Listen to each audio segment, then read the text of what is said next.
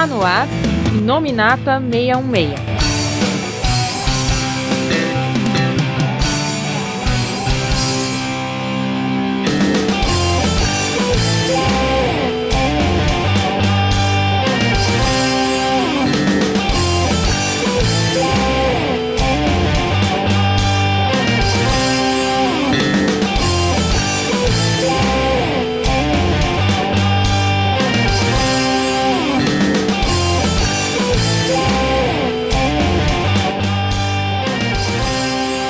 Olá pessoal, estamos aqui com mais um Inominata 66. Eu sou o Coveiro e pra que você precisa de Capitão América ou Falcão quando você tem um asa vermelha para resolver tudo na história? Praticamente tudo na história. Aqui é Marcos Dark e como o Nixon diria pro Englehart, Englehart, don't hurt me, Ai. don't hurt me no more. Baby, don't hurt me, don't hurt me no more. Que infeliz, Marcos.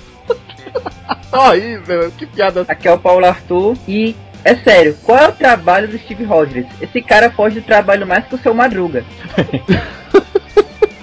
Bom, pessoal, a gente tá voltando mais uma vez pro Inominata 66, comemorativo dos 75 anos do Capitão América.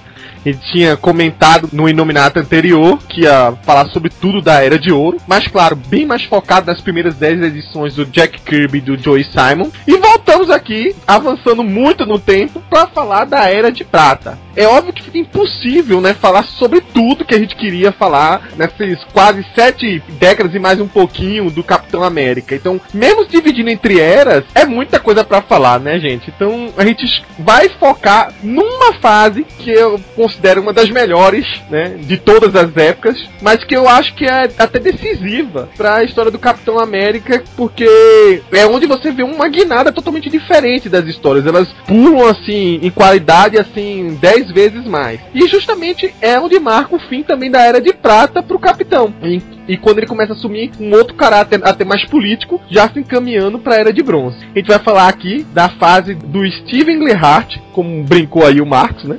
E a gente pode dizer também que é uma fase do Sal Buscema no título, né? Ele tava um pouquinho antes, mas ele quase faz todas as histórias aí no título em parceria com o Steve. É, a maioria, é, porque o que ele não fez foi filhinho de outro, né? O bichinho tinha que tirar férias e outro substituiu. Mas é o grande parceiro do Englehart, realmente. Então a gente, como de praxe, vai dar aquela pausa para os nossos e-mails e volta rapidinho.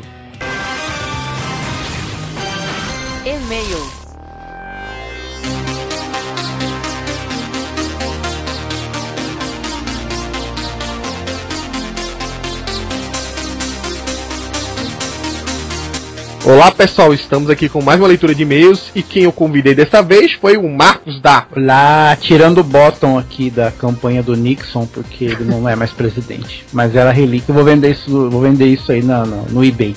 E só por conta da piada do Marcos da que a gente vai ter essa trilha sonora aqui de toda a leitura de e-mails, tá? ai, ai, que piada, meu Deus do céu. Marca, a gente tá atrasado nos e-mails aqui, resolvi então ler três. São três curtinhos, mas três que a gente dá pra matar de uma vez só assim, e, e são perguntas até interessantes que a gente pode responder num peipum, assim. A primeira é da Bruna Gliesse Freitas, e ela é de Esteio, do Rio Grande do Sul. Gostaria de primeiramente mandar meus cumprimentos e parabenizá-los pelo excelente trabalho. E eu gostaria de saber o que eu devo fazer, e por onde eu devo começar, e o que eu devo estudar, que cursos e diplomas eu tenho que apresentar para ingressar como desenhista da Marvel. Bom, primeiro você tem que começar como desenhista. Né? Que a, a Marvel é, é, e a DC hoje em dia, ela não, não tá pegando assim pessoas assim, que não tem alguma experiência já em quadrinização, não. É muito difícil isso acontecer, de você de cara cair como um quadrinista da Marvel. Bom, a gente já comentou várias vezes aqui, né, Marcos, que tem Uhum. os cursos para fazer, são os cursos de escola de quadrinhos. É, dentro do, do- desses próprios cursos, dessas próprias escolas, você hoje em dia tem especializações dito disso, né? Se você quiser se especializar é, em estilos, se especializar até em colorização, se você quiser fazer uma coisa a mais. O uso de programas, que hoje em dia quase não se faz mais o desenho em papel, né? Você pega a É. já tá fazendo. Então, realmente o negócio tá muito mais complicado do que era antigamente, né? Não, não, não basta só desenhar mais no papel como era, não. As técnicas elas aumentaram muito, assim, de. Eu tinha interesse em ser desenhista lá, porque uns 25 anos atrás, né? Quando eu era bem menina, assim, mas coisas avançaram de um jeito que eu te- Se eu for começar do zero agora, eu acho que eu vou estar mais perdido que bala em boca de banguelo, né? e aí, segunda etapa, que é como ingressar não só na Marvel, qualquer outra editora, né? É você ter um agente. Às vezes a própria escola tem o seu próprio agente ligado, né? Pelo menos o que eu conheço aqui de São Paulo, sempre as escolas têm agentes vinculados a ela. E se não tiver, você tem a oportunidade de correr atrás de do que o, pessoal chama de caça-talentos, né? Sim, hoje em dia é assim, é um, é um segmento, inclusive, que tem sido procurado, né? Então, tem aumentado cada vez mais. Os caça-talentos, eles estão em eventos por aí, você de vez em quando tá checando em mesa dos artistas, que os caras estão fazendo seus trabalhos autorais, estão sempre de olho a isso, sempre de butuca. É, eu achei até curioso estar lendo esse e-mail da Bruna hoje, porque eu acho que foi o CBC Busque que, que postou uma, uma historinha curta dizendo que o, o- tava três caras desenhando na Midtown e eu acho que ele foi perguntar pra eles, pelo menos eu entendi assim, né? Foi perguntar pra eles, ó, posso dar uma olhada nisso aqui? E aí o cara foi bem agressivo com ele, falou assim, né, não, não perturba a gente não. Só que o cara mal sabia que ele era o caça-talentos da Marvel, né? É, então, humildade sempre, né? Como dizem, né? É, deu um, deu um negócio desse. Eu acho que os caras estavam, sei lá, esperando outra pessoa. Era um eventozinho que tinha lá naquela Midtown, né? Que é um- uma grande comic shop lá de, de Nova York, né? Então, cuidado aí também com o que você tá falando, né? Pra não perder uma oportunidade de ouro. Se você busca pediu pra dar uma olhadinha e você respondeu isso, você tá ferrado pro resto da sua vida, cara. Então, ela é de que cidade mesmo, Coveiro? De esteio. Do Rio, né? Sul, é. É, não sei, não sei a distância e tal, assim, de cabeça, né? Mas, por exemplo, uma dica aí pra você que é do Sul é o nosso amigo Daniel HDR lá Ah. na escola Dinamo Studios, né? Exatamente. Conhecida Boa, já. Marcos. Então, É, já tem um então. professor de primeira, Sim, certo? Gente boníssima boníssima. Mesmo. Talento, talento ali Talento. não falta, entendeu? É, é, é, ele só tem umas encrencas com o senhor Stan Lee, mas a gente perdoa ele. é o senhor Daniel HDR. A- a- além do, da, da parte artística, sim, até a parte assim de, de carreira também, te dá várias é, excelentes dicas, né? Exatamente. Vamos colocar então um link aí do Dynamo pra a Bruna e qualquer um que também estiver interessado aí da, do Rio Grande do Sul pra poder estar entrando em contato. Sim, sim. Seguinte, o próximo e-mail é o do Ivan Rocha dos Santos, de Sapucaia do Sul, Rio Grande do Sul. Ei, Laia! O povo tá invadindo aqui, hein? Tem o título de Roteiristas Brasileiros. E a dúvida Agora, agora é o outro lado. é o outro lado. E a dúvida dele é: gostaria de saber se, além de desenhistas, existe algum roteirista escrevendo pra Marvel atualmente. Ou se tem algum roteiristas brazucas que já fizeram algum trabalho pra ela antes.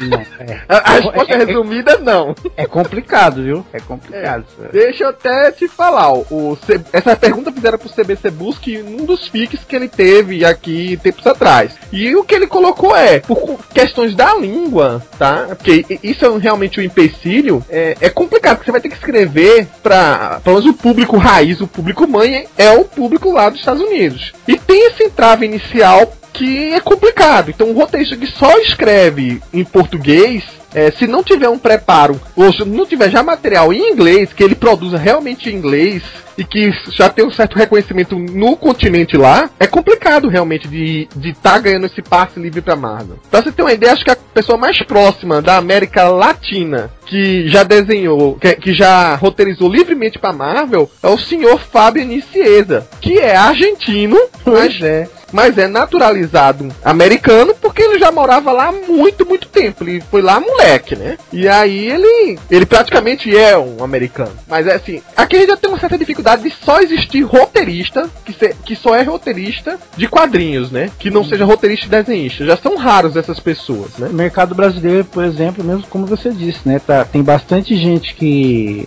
eh, teve um boom aqui no mercado nacional de desenhistas, que a grande maioria, assim, eles, eles fazem o roteiro. Quando Quando não, já é amigos de longa data, que roteiriza e tal, então é, é, é, é um, são parâmetros diferentes. Tanto é diferente que, assim, além da língua lá fora também tem a questão cultural, né? Mas até você pegar o jeitão, é, é outra coisa. Parece que não, parece que eles falando bobeira assim, parece até soa até como preconceito, mas não é, gente. Vão em, procurem vídeos assim para até que eles fazem de brincadeira, analisando as diferenças entre Brasil e Estados Unidos vocês vão ver como que a coisa é quase alienígena. É, é, uma coisa simplinha, mas tem muita diferença no jeito de ser mesmo. Não só por questões de ser brasileiro, mas de qualquer outro continente, qualquer outro país, Sim. é muito difícil você ver roteiristas de fora, né, que não sejam naturalizados americanos, que já não tem algum trabalho anterior publicado em língua, em língua inglesa, que estejam na Marvel. É muito difícil. É Acho que um caso raríssimo que eu vi assim, mas tipo, é, ele realmente é, é uma pessoa ímpar, né? Foi o, o Carlos Pacheco no Quarteto Fantástico, né? Sim. Porque de repente eu acho que foi o Wade que saiu e ele assumiu e diga assim: não, eu dou conta aqui sozinho das histórias mesmo e fico. Tava lá, né? E deu conta, né? Pois é. E aqui a gente parte pro nosso último e-mail de hoje, do Rodrigo Campos, agora do Rio de Janeiro, não é mais ninguém do Sul. Já subiu um pouco, né? E a, ele, a dúvida que ele tem é sobre os livros da Marvel. Esses que estão sendo lançados aí. Talvez vocês tenham lido todas as novelizações da Marvel. Eu só li a Guerra Civil. Minha dúvida é: nesse universo Marvel em prosa, há consequências ou também existe retcons e pactos como o ovo do Mephisto? Olha, eu vou ser bem sincero aqui, Rodrigo. Eu só li, acho que umas duas. Uma delas foi do Homem-Formiga, que até eu ganhei da Novo Sec. Eu vou dar uma de Glória Pires. Eu não capaz de opinar sobre esse assunto.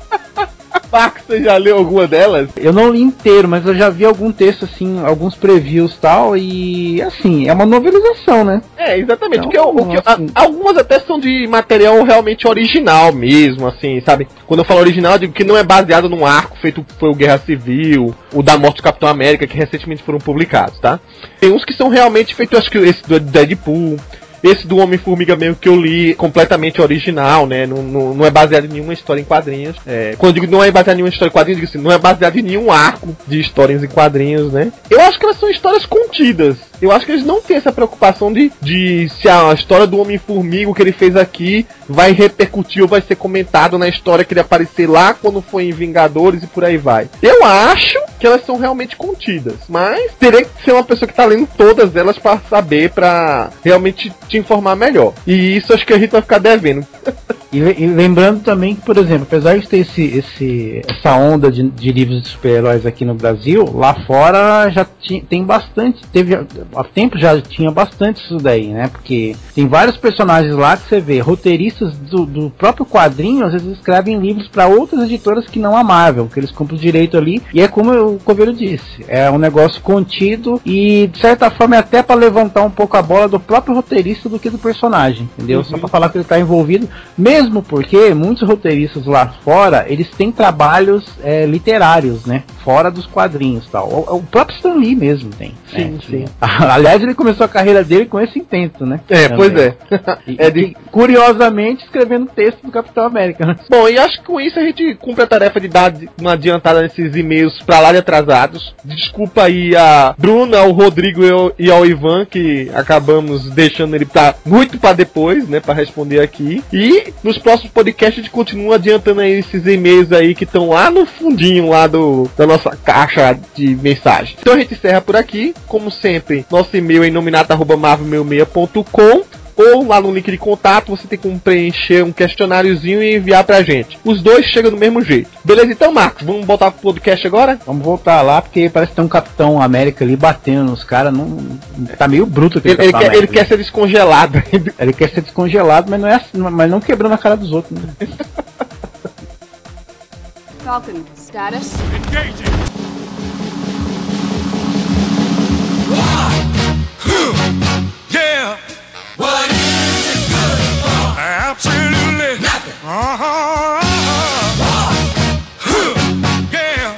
Bom, então estamos nós três aqui mais uma vez, né? Vale ressaltar que o, o senhor Rafael Felga teve problemas para alcançar este podcast. Ele promete estar na era de bronze, mas a gente segue na missão, segue na luta. Só tivemos uma pequena baixa temporária para dar continuidade a toda essa essa fase do Capitão América, né? Dar uma continuidade ao retorno do Capitão América às páginas e quadrinhos. A, a Era de Prata, para ele, ele, ele chega até um pouquinho meio atrasado, vai. É, ele chega na quarta edição dos Vingadores, quando os heróis, na história que todo mundo já conhece, né? Descobrem ele congelado e, a Vespa reconhece, nossa, esse aí não é qualquer um, né?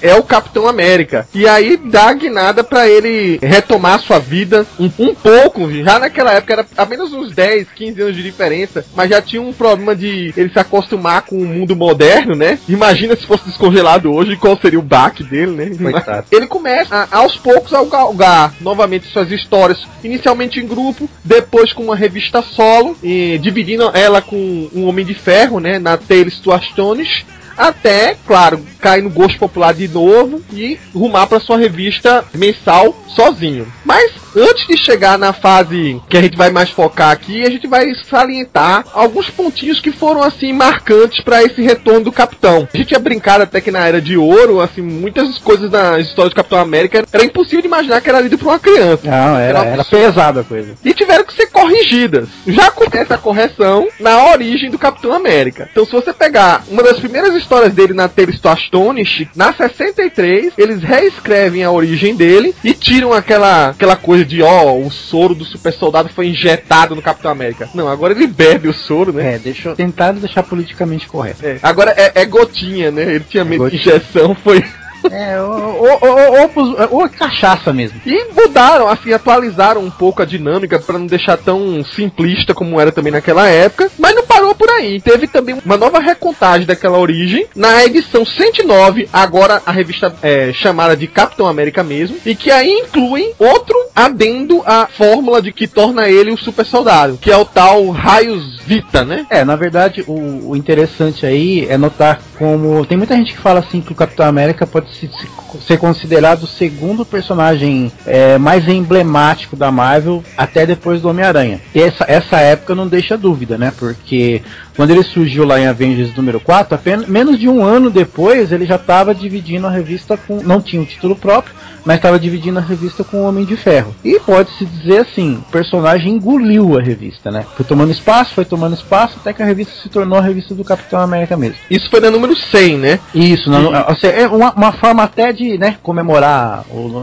o numeral ali, o 100. O Homem de Ferro ganhou também a revista dele própria, né? Ele teve o sucesso dele.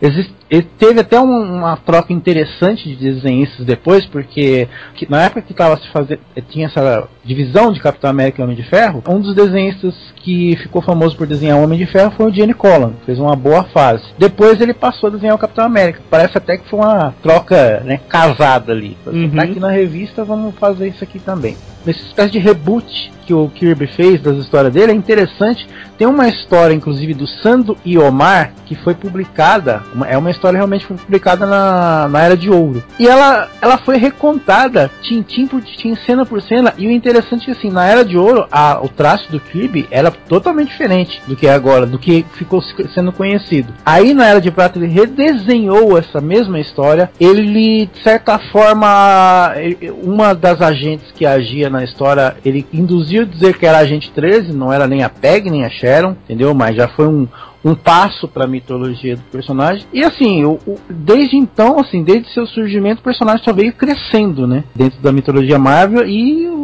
eram, eram grandes períodos de desenhistas numa fase, não tinha muita troca de desenhista. Muito, o Stan Lee escreveu durante muito tempo, essa fase do Tales of Suspense mesmo, ele escreveu durante muito tempo. E mostra como que era, era mais é, centrada, como posso dizer, era mais centrada assim o- os roteiros do personagem. É, outra coisa que eles resolveram também meio que consertar ali foi a, a- o tal par romântico da época do Capitão América, né? Como já tínhamos uma Betty Ross agora atrás do Hulk, a tal Betsy Ross, tá- até não dá uma confusão, né? Sim. Foi limada da história da. Limada não, né? Porque ela acaba ainda existindo na forma da Golden Girl, né? Sim. Mas e nas histórias iniciais ela foi substituída pelo papel da agente Carter, da Peggy Carter, né? E ela é in- reinclusa nessas primeiras histórias do Tales of Astonish, como o, o Marcos falou aí, primeiro sem nome, depois realmente dão um nome pra ela. E aí cria uma versão mais recente dela, né? Quando o Capitão América ressurge, que chamam de Sharon Carter. Mas inicialmente é engraçada, porque ela acaba não tendo um, uma ligação uma com a outra até mais pra frente. E esse é um ponto que a gente vai até destacar mais da fase do Englehart. Agora, outra grande mudança que teve foi a revitalização do Caveira Vermelha, que na Era de Ouro era uma bagunça só, né? E aqui um dos trabalhos que o Kibe e o Stanley tiveram no começo, nessa to Astonish, introduzir umas duas histórias modernas do Capitão América, foi voltar no passado e refazer essas histórias de uma maneira que eles corrigissem um problema ou outro, ou na verdade colocassem os personagens na ponta da agulha para o que eles iam trabalhar mais adiante. E esse foi o caso de Jonathan Smith. Agora sim, Jonathan Smith, né, assim chamado na revista, e que eles refazem também a origem do, do Caveira Vermelha ali, colocando ele como um, vamos dizer assim, um dos capangas mais cruentos que até o Hitler elogiou. Nossa, esse cara aí é mais perverso do que eu. Aliás, o Hitler tinha até certo medo de olhar muito no ele, ele lia que tinha crueldade no olho dele, né? E é legal como foi essa, essa, essa fase que o Kirby desenhou essas histórias da Segunda Guerra, até dá a entender que foi meio direcionada para chegar justamente no foi o ápice, né? essa fase de Segunda Guerra, o Caveira Vermelha contar a, a, origem dele ali, e virou do avesso, o que era da Era de Ouro, que era George Maxson, e simplesmente os outros falaram assim, ah, mas o Caveira da Era de Ouro era George Maxson, não era, não era alemão, era um americano que era traidor. Aí se mostra que o Caveira Vermelha, na verdade, é, é o inverso, ele estava disfarçado de George Maxson. O verdadeiro George Maxson só Deus sabe, porque o Caveira matou no passado. Teve essa, teve essa reviravolta aí. Isso sim que é chamado de um reboot, mas é que tá, né? Os envolvidos pelo, pela versão anterior estavam ali presentes. Então por isso que saiu uma coisa bem feita. É, e, e, na verdade eles estavam meio que já preparando um personagem para trazer ele de volta pro presente, né? E o Caveira Vermelha ele introduz na continuidade do Capitão América um dos elementos que não só hoje é mitológico para a história do Capitão América, como é mitológico para a história da Marvel, que é o tal do infame cubo cósmico, que hoje em dia tá até hoje em dia tá criando confusão, né? É o os, os, os, mais novos conhecem como Tesseract. Mas é relacionado para os cinemas, né? A gente Sim. não pode nem dizer que agora o Cubo Cosmo é, é, o Tesseract mesmo, porque Tesseract uma hora vai ter que quebrar e vai aparecer uma gema do infinito ali. Exato. Mas ele introduz essa história, inclusive, é, ainda na Tales of lá pro número, sei lá, 80 por aí, que é, vamos dizer assim, a primeira história continuada do Capitão América, né? Que ele reintroduz o vilão pro presente, ele tem essa arma mortífera, mas isso vai ter repercussão mais pra frente. Quando o Caveira Vermelha volta, né? Ele volta várias vezes, é, ainda nesse, nesse run inicial, né? E quando a revista retoma o nome de Capitão América mesmo, né? Deixa de lado o Tales of ela introduz, e aí vai ser uma coisa que vai, a gente vai precisar falar aqui de antemão desse personagem, porque ele é muito importante para a fase do Steven Englehart, que é o Falcão. Como é a origem desse danado desse Falcão? É, é a última coisa que você espera. Até o Paulo tá aqui, ele, ele, ele até é, se admirou, né? Porque ele viu um Falcão sem asa ainda. E por muito tempo o Falcão ficou sem asa. Que esse não era o poder inicial do, do Falcão. Também não imaginava que o primeiro uniforme dele fosse uma referência ao Falcão cantor. Como assim, criatura? Que brega, pataná. Não, ele tá com. É a versão verde do uniforme dele aí. É a versão verde. mais brasileira, né? Pois é, falcão, sei lá, cara, podia ser papagaio. Não, galinha, né? Não voa direito, então. É, é, tudo que você menos espera. O Falcão era um. Ele morava no Bronx, né? No início, né? E ele gostava muito de pássaros. Ele ficava observando os pombos, ficava observando pardais que apareciam na vizinhança. Até que ele ganhou de presente, ou ele pegou numa pet shop. Onde é que ele vai arrumar um falcão dentro de Nova York? Ah, ele roubou, não é possível. Sei cara. lá. Ele achou um danado falcão e gostava muito do bicho. Tinha uma ligação muito afetiva assim com o bicho. Assim, os bi... O bicho entendia ele, ele entendia o bicho. E aí ele viu que não era bom pro bicho. Obviamente que não é. Quem é que vai criar um falcão no meio do... da cidade de Nova York? Aí ele viu que não era bom pro animal viver ali. Então ele decidiu, por conta do bicho dele, morar isolado numa ilha. Foi lá onde é que era a ilha? Eu nem me lembro onde é que era a ilha. Só que calhou de ser a mesma ilha que o, o, o danado do Caveira Vermelha também usava como base, não é isso? É, e ele, ele jogou os capangas dele lá também. É, que o, o Caveira Vermelha ressurgiu um terceiro rate com um monte de seres caricatos, assim, que ressurgiram. Parece que foram tragados da, da, de 1940 pra cá, né? É, parecia vilão da, da Era de Ouro mesmo. Grande drama na época, porque o Caveira Vermelha usou o cubo cósmico, nesse momento, pra trocar de corpo com o Capitão América. Ele se passa pelo Capitão, o Capitão se passa por ele. Primeiro ele fez o Capitão sofrer numa viagem dimensional maluca lá. Depois largou o Capitão nessa ilha pra sobreviver, mas já jogando seus capangas pra cima dele, né? Pra caçar ele feito um animal. E aí, o Caveira Vermelha, enquanto se passava por Capitão América, ele zoava pra caceta, né? Tipo, na época deve ter dado a maior histeria também, será? Ou o pessoal se comportava mais que hoje, né? Eu, eu acho que o único histérico nessa história era o próprio Falcão, mais do que o público, viu? E aí o Falcão topa com ele, não sabe quem é as outras pessoas, não, se- não importa se ele tem um rosto do Caveira Vermelha, que ele tirou a máscara, né? Ele lembrou em determinado momento que a máscara do Caveira Vermelha era só uma máscara, posso tirar. Pois é. É, e aí ele jogou até é, terra na cara porque ele achou que o Caveira Vermelha era muito feio. Cara, é só instante, mas a gente tá falando de qual caveira vermelha? É o V, era o agente Smith, era o Elrond. E aí ele tapou assim, jogou terra, tal, se disfarçou, fez amizade com o Falcão, viu que o Falcão também tinha umas habilidades muito loucas assim, e até é, meio que estimulou o Falcão a vestir esse uniforme. Então veja, a breguice não é do Falcão, é estimulada Pois pelo é. Steve Rogers, a lutar junto com ele contra esses capangas aí do, do Caveira Vermelha. Eu não sei se tinha um nome na época. Caveira Não, eram os exilados. E aí conseguiu, no final das contas, derrotar o Caveira Vermelha, né? É, como é que foi mesmo que ele conseguiu é, é, destruir o Caveira Vermelha e convencer o Caveira Vermelha a, dar os a retrocar os poderes, né? De volta um com o outro. Que o Caveira É. Vermelha queria, na luta final, esmurrar realmente a cara do inimigo dele como ele conheceu, né? Uhum. Então, ó, ó que bobagem. E aí É. ele se lascou nessa, né? Sempre se ferra. E aí, gente, pra vocês terem ideia, o poder inicial do Falcão unicamente era ter o Asa Vermelha como amigo. Ou seja, o Asa Vermelha sempre foi o principal da dupla. Perceba. Exatamente. Trio, você quer dizer, né? O Falcão não chama Falcão porque ele voa, porque ele tinha o Asa Vermelha. Ninguém entende isso.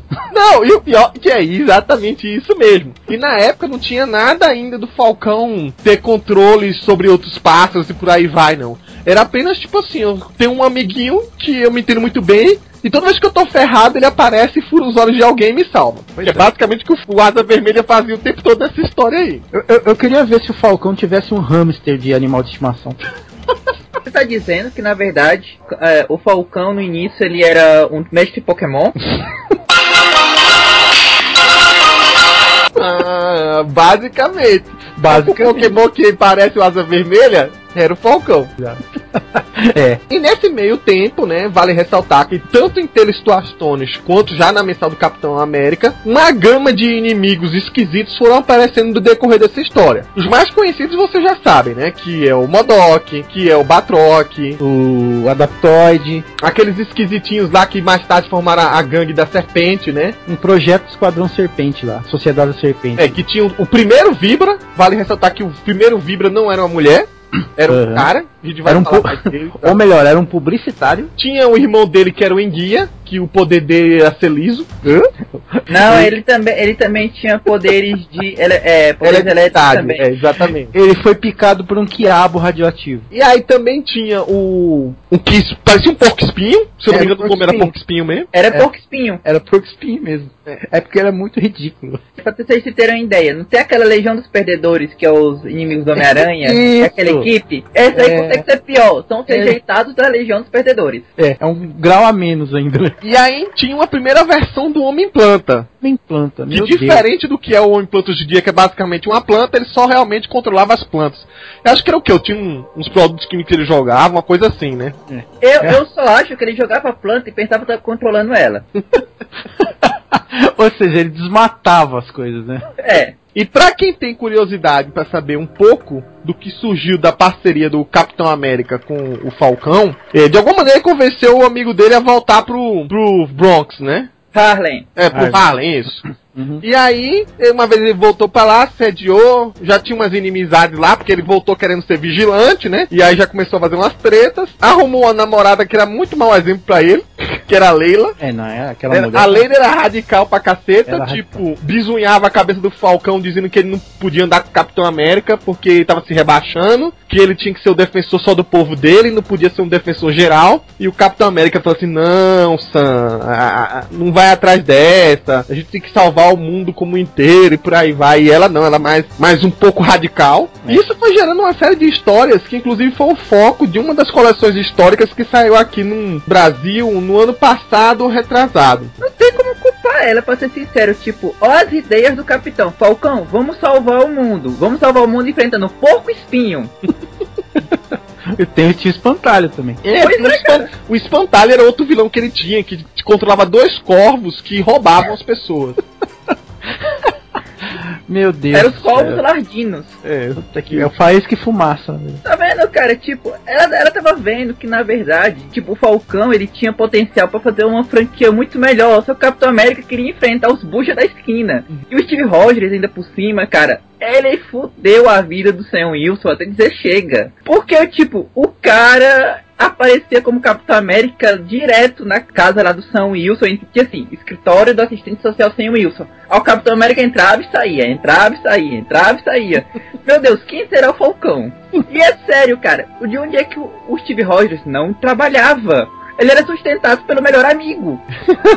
mais ou menos Aí ele isso. ia lá pra almoçar, ia lá pra jantar, ia lá pra dormir. A- As histórias desse encadernado aqui, uma das mais curiosas que tem é, primeiro, primeiro é, é a 126 ainda escrito pelo Stan Lee, e que mostra realmente um- uns confrontos de bairro, assim, que o pessoal é, ia ter conflito racial, na- e o, o Sam e o, o- e o Capitão América aparecem lá pra tentar impedir um- uma briga ainda maior. Isso acaba introduzindo uma série de outros personagens, inclusive naquele. Acho que era o tal do, do Raf, né? Que é um dos os inimigos pessoais do, do Sam na época, e que vai até dar muito é, pano pra manga aí nas histórias do Englehart. Além disso, tem um- uma introdução de um arco bacana em que surge tipo um, um vilão mascarado, se passando como um, um negro, né? Tipo, um- como se fosse uma versão mais extremista dos, dos poderes do- dos Panteras Negras, né? Não Pantera Negra da Marvel, Pantera Negra daquele grupo, né? Sim. E começa a incitar o ódio, incitar a revolta e por aí vai. E mais pra frente a gente tem a grande surpresa de que ele, na verdade, era o Caveira Vermelha, quer dizer, agindo pelo outro lado da história, mas de algum jeito incitando a raiva entre as pessoas, né?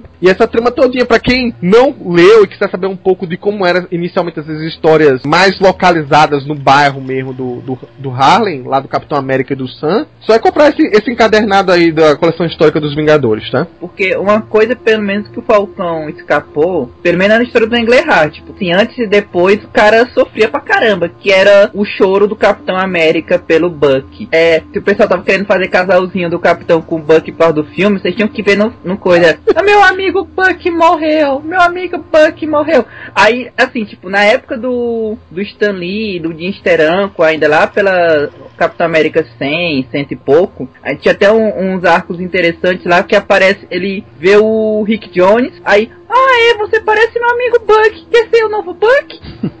Aí ele treina lá o Rick Jones, aí o Rick Jones vai e, e preenche mais um na cota de sidekicks que ele já foi, porque o Rick Jones ele tem a meta de ser sidekick de todos os heróis da Marvel. E ele vira sidekick pra logo depois o Capitão América falar assim: Não, não posso deixar você morrer como um Buck. Você não é mais meu sidekick. Ele, mas o quê? Não cumpriu nem o tempo de experiência. É, pois é. Vale notar, do- inclusive o Falcão foi, é tão, foi tão parceiro, tão parceiro, que a própria revista do Capitão América ficou fazendo Capitão América e Falcão, né? Sim. Também. Isso aí foi a partir da edição 134. E que. E aí dividiram, né? as Uhum. histórias. E basicamente a atuação do Capitão América era mais ou menos nessa, no bairro, né?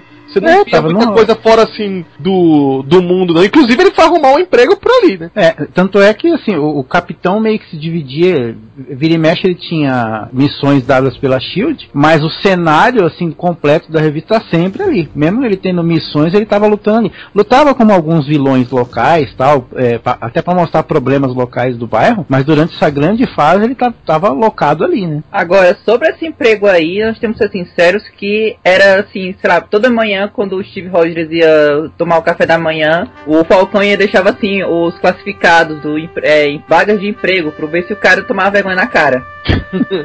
Mas ele arrumou. Ele arrumou, ele arrumou Fala os aí. Marcos, que qual foi? Não, ele arrumou os bicos. Ele, ele era meio severino, né? Então, ele, tipo, ele, ele saía pra procurar trabalho, não exatamente emprego, porque ele não sabia o que ele ia fazer da vida. O primeiro emprego dele foi de instrutor de boxe, porque ele falou que ele, ele era bom instrutor de boxe, sei lá, entendeu? E depois ele, ele conseguiu até ser policial, vejam bem. O policial foi meio que no- na amizade, né? Que Foi meio que na. É, foi, um foi comissário lá que sabia da identidade dele e falou, ó, entra aqui, assim você faz alguma coisa da sua vida e não só espanca bandido no meio da rua, deixa, deixa de tirar da, do rendimento do Falcão e... É, então. Mas ele começou a arrumar umas treta lá, né? Porque era aquela velha história do herói mascarado que tem identidade secreta, né? Surgiu um problema, ele entrava na, na cabine, né? Como civil, saía como Capitão América. Mas é engraçado que assim, nessa fase que ele foi policial, que eh, ele trabalhou pouco também, porque ele oficial tem uma capa até que mostra ele segurando o uniforme de policial, o uniforme do capitão, como que ele vai defender, né, os civis e tal. E ele começa a trabalhar, só que durante as próximas histórias pouco é mostrado assim de, do trabalho dele como policial. Tem até um, um- ele tem o sargento Muldon, né, que É, o Muldon. que é a- aquele sargento que é meio. Eu não diria que ele é tão. Ele é, ele é tipo um Perry White, vai, como se fosse da DC. Ele é, é mais aquele paizão, né? Tentava cuidar dele, mais pra frente vai desenvolver o que, que ele é, na verdade. Mas pouco se. Assim, você não vê a história onde o Steve Rogers tá dentro de uma delegacia ou atendendo um caso. Era pouquinha coisa mesmo. E bom, depois da fase do Stan Lee, né? Em que ele passou por alguns desenhistas, acho que teve só apenas dois outros roteiristas de destaque que assumiram esse lugar. Acho que foi o Mike Frederick e o Jerry Conway, né? Isso Sim, aham. eles ficaram assim razoavelmente por algum tempo. Uma outra história assim destacável, mas nada muito chamativo. Até que na edição número 153 surge assim um, um nome que eu acho que já tinha trabalhado em alguns momentos, acho que no, nos Vingadores e nos Defensores, né? Ele começou primeiro com o Fera, né? O, o, o Englehart Sim. foi chamar a atenção, colocaram ele em Vingadores, depois Defensores, mas acho que o auge da carreira dele foi aí, porque eu até me espantei, eu já achava o Englehart um roteirista assim, acima da média pro que ele fazia na época. Mas eu acho que o, o, o auge da carreira dele foi quando ele fez Jurassic Park na década de 90. que? Nossa Ah, senhora. meu Deus do céu. Eu ia falar milênio, Paulo. E aí, quando ele assumiu o Capitão América, ele vem com plotos ousados. Ele vem com. Além de já ter uma certa interesse de colocar um pouco de política na história, né? É, ele vem com uma ideia de consertar alguns fios da meada que estavam meio que muito abertos no, no passado, quando trouxeram o Capitão América de volta. E não tinham ninguém tocado. Era aquela coisa assim, tipo assim, ó. Tá confuso, está errado na cronologia, mas finge que não, não tem problema. O leitor vai ter que engolir isso aí. E ele foi ousado suficiente pra pegar isso aí e dizer: não, tem como aproveitar esses erros, esses ganchos, né? É- é- essas, essas pontas abertas, emendar elas e criar uma boa história. E foi assim que na edição 153 Steve Lerhart assumiu com a proposta de criar um, um grande arco. Vamos dizer assim, talvez o, mais, o primeiro arco mais importante da história de Steve Rogers, que envolve o retorno do Capitão América dos anos 50. Eu acho que até então, tirando aquela confusão ali do Falcão no- e o Caveira Vermelha ali, não tinha um arco tão longo. Esse, esse arco durou praticamente o quê? As quatro edições. E aí, digamos assim, ele faz um, um certo concertozinho da história dos anos 50 que os leitores aprovaram de imediato, mas nem todo mundo gostou, né? Teve um certo desenhista que fechou a cara. O que aconteceu é que o Capitão América, ele tava numa fase assim que ele começou a... ele, ele tinha idas e vindas com a Sharon Carter, né? Ele, uma hora ele queria que a Sharon Carter saísse da SHIELD pra eles terem uma vida comum, ela não queria. Aí quando ela decidia sair da SHIELD, ele estava em alguma missão, ela queria que saía, ele não saía. Ficava nesse chove não molha durante um bom tempo. Até que finalmente acertaram os ponteiros, os dois decidiram não, digamos, sair da SHIELD, mas tirar ali um, um tempinho pra eles, uma lua de melzinha, tal, vamos namorar um pouco e vamos tirar férias. Por quê? Porque tem o coitado Falcão, o Falcão cuida de tudo, se vira. Aí do Harlem, né? Ele já tá bem treinado, então ele vai, vai de boa. Peraí, peraí, peraí. É importante, porque nessa cena mostra que o cara, além de interesseiro, fez um golpe do baú na coitada. Porque eles foram pra Bahamas, aí ela comentou que ela tinha dinheiro, mas que, que a família dela era rica, mas que ela nunca tinha achado isso importante. Ele, não, não, peraí, vamos conversar, a gente precisa falar muito sobre esse assunto. Peter Parker não teria feito melhor, né? Do que isso. Não, Peter Parker não teria feito isso. não, não sei, Pois não, é, hein? cara, ele foi às custas dela, já tava lá todo felizinho. Ah, e antes faltou a melhor cena, porque tá falando, teve uma briga por motivo lá de dor de corno do, do Nick Fury, que ele tava lá. Ah, com a Valentina, né? É, porque eu fiquei, eu lutei todas as guerras e fiquei velho, você é jovem e bonito, eu vou espancar você com esse braço biônico que o soldado invernal vai, é, vai copiar depois. o Bruce Baker lê essa revista aí, ah, pra enfrentar o Capitão América tem que ter um braço biônico no lugar do braço esquerdo, gostei, vou anotar isso aqui. Isso Vale aí- ressaltar que o, o braço biônico do Nick Fury aí parece um, um, um braço daquele boneco do Michelin, sabe? É, combina pra caramba, né? Metal.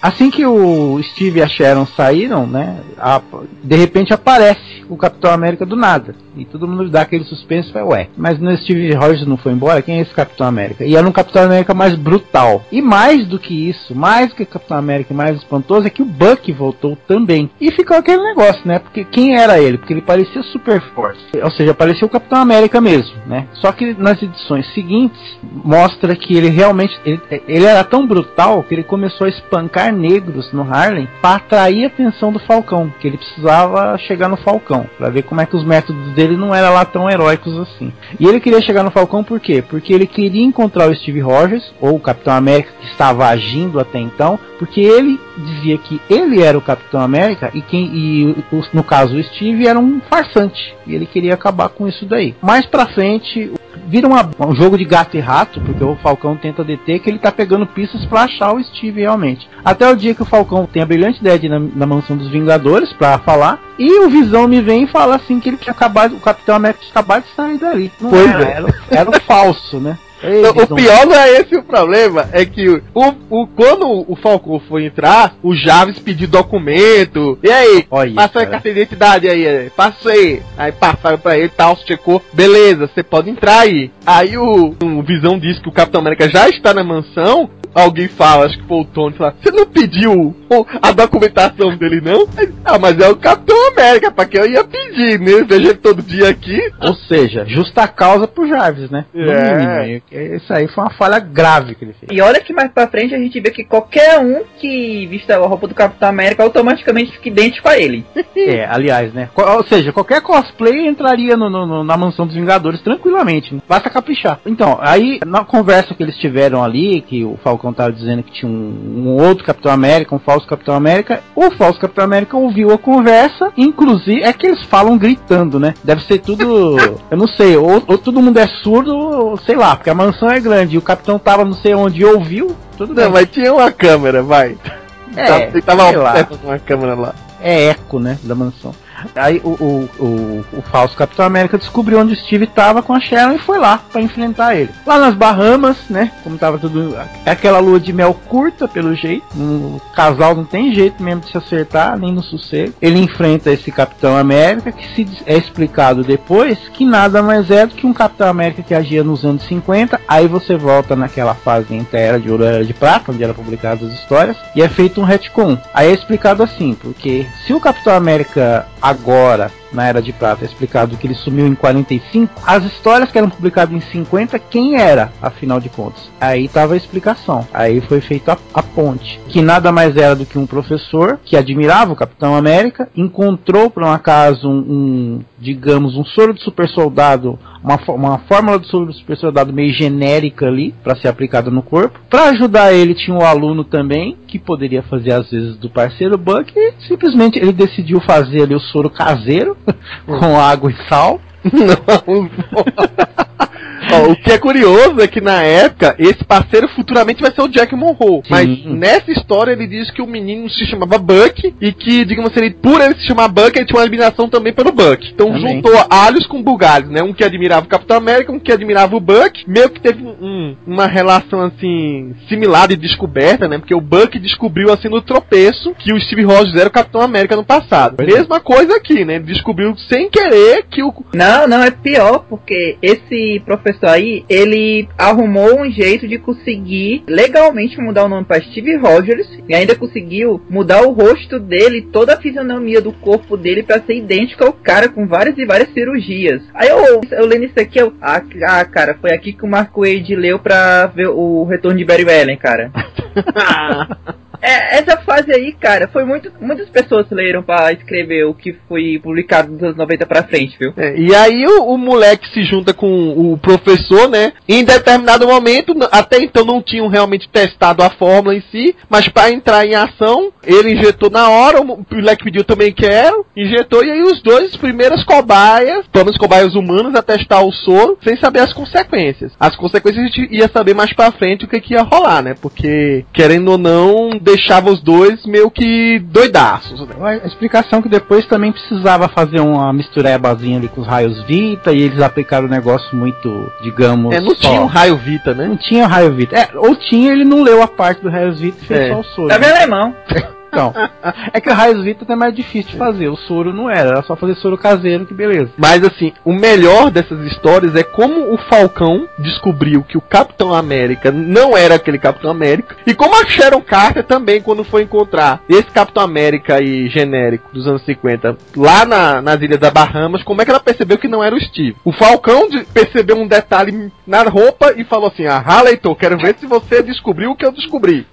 Mais pra frente a gente explica. Você não percebeu que atrás dele não tinha as listras? Só tinha as listas de vermelho e branco na frente? Eu logo percebi que não era o Capitão América. Aham.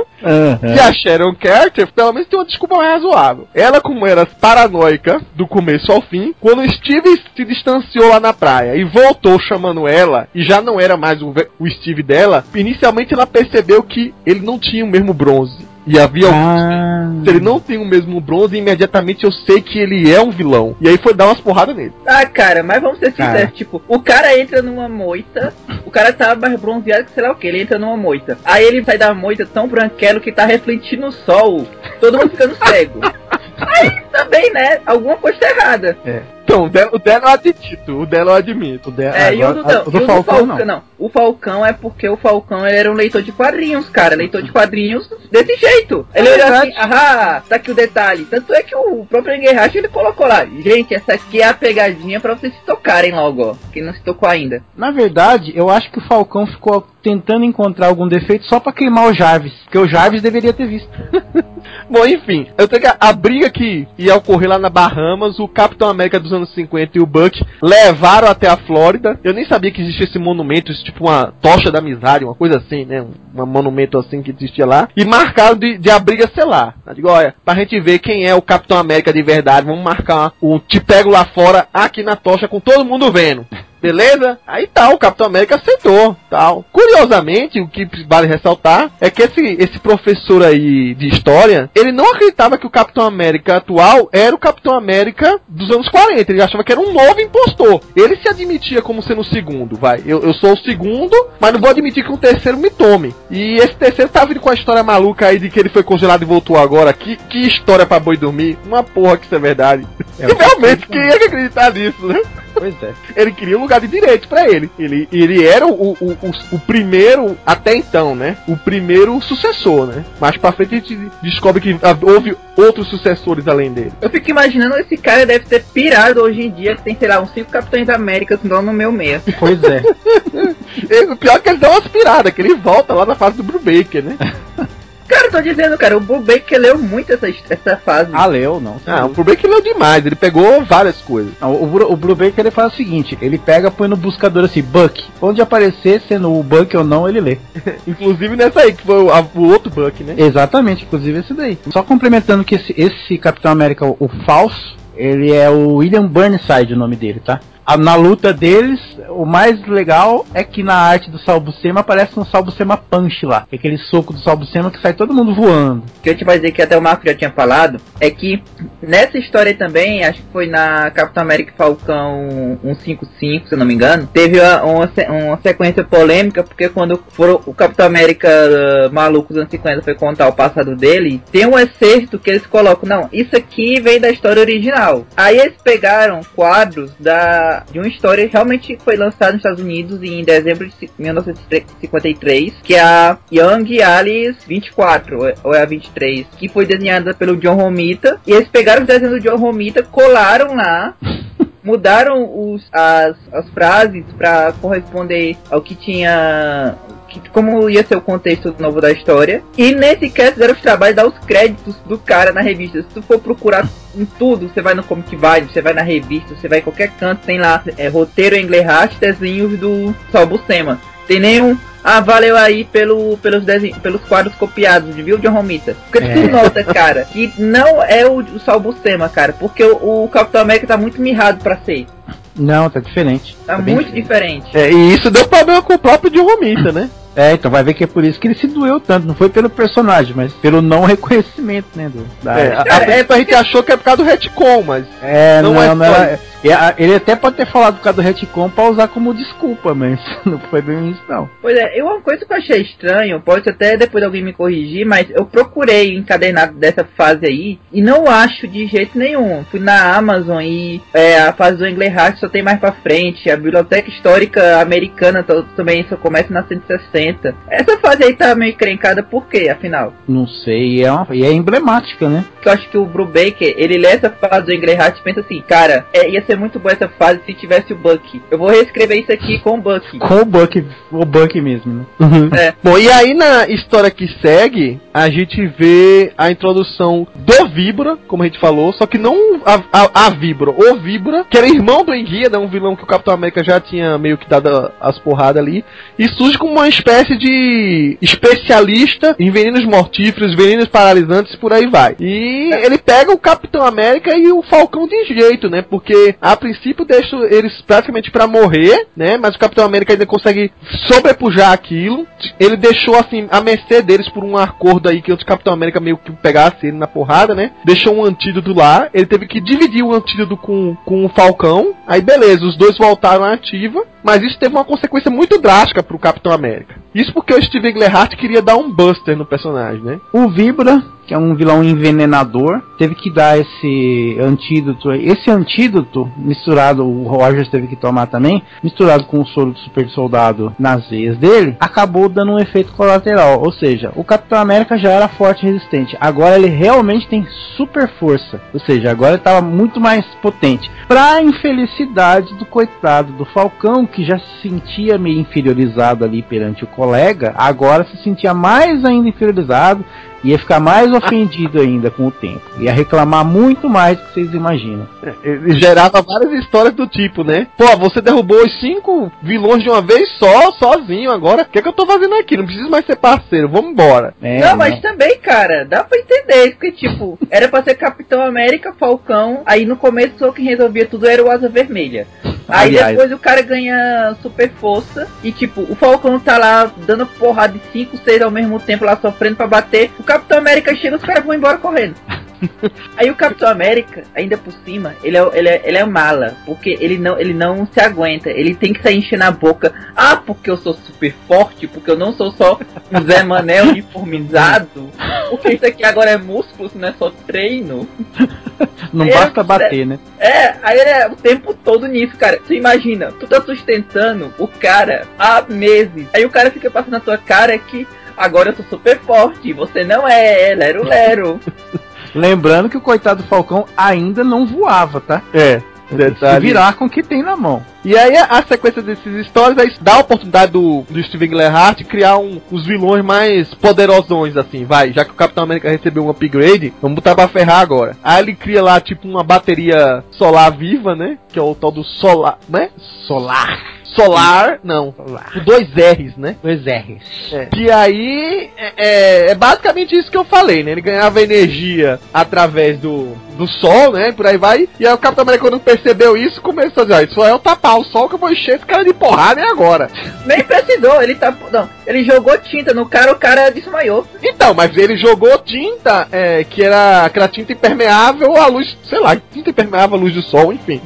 Jogou, jogou, no cara, o cara ficou todo, sei lá, tapado, não né, teve contato direto com a luz solar e ele encheu o cara de porrada. Mas talvez a história mais importante desse comecinho aí da fase Englehart é a volta de uma personagem que o próprio Stan Lee e o Jack Kirby introduziram, tinham supostamente deixado no passado, e o Englehart resolveu trazê-la pro presente, e ainda mais, criou um triângulo amoroso dos mais esquisitos que eu já vi nas histórias em quadrinhos. Uma trama em que o Dr. Fausto estava querendo roubar os segredos do Capitão América, né, os pontos fracos dele por aí vai. Ele achou, não sei da onde, a Peg Carter, que a gente descobre nessa história, que é a, a irmã, até então, a irmã mais velha, mas muito mais velha da Cheryl, Bem mais velho. e ele tenta manipular a cabeça dela, né? Mexer com a cabeça dela pra arrancar os segredos. Só que acaba não, não, não descobrindo nada, que a Peg não, não sabia. Na verdade, se você olhar direitinho nas histórias, nem sabia que o Steve era o Capitão América. E não, não tinha essa, essa convivência tão íntima. Então o que ela pouco ela sabia não era nada, foi deixado realmente no passado. Mas o ponto talvez mais importante dessa história é trazer a Peg de volta, que vira um- uma pedra no sapato do Steve Rogers que tava namorando com a irmãzinha dela. Que confusão. Coisa, né? Ninguém sabe a idade dessa mulher na, na história, cara. Porque ela, ela começa, ela parece que ela tem 90 anos. Né? Aí ela tira a máscara, ela vira uma, uma tia May badass, porque ela, ela tipo, ah, eu sou uma espiã dos aliados, vou dar porrada em todo mundo com golpe de Krav Maga. Aí depois ela volta, aí ela fica, sei lá, tipo, ela, o cabelo dela vira grisalho, pra moreno, pra louro. Ela parece, às vezes tem, parece que ela tem 35 anos, às vezes parece que ela tem 90. Na, na mesma história, né? Mas Já aí ela pode ter pintado o cabelo, Mar. É, Na mesma história, não. É tipo, entre um quadro e o outro, peraí, eu vou aqui pintar o cabelo, não super velocidade. É. Colorista, acorda colorista.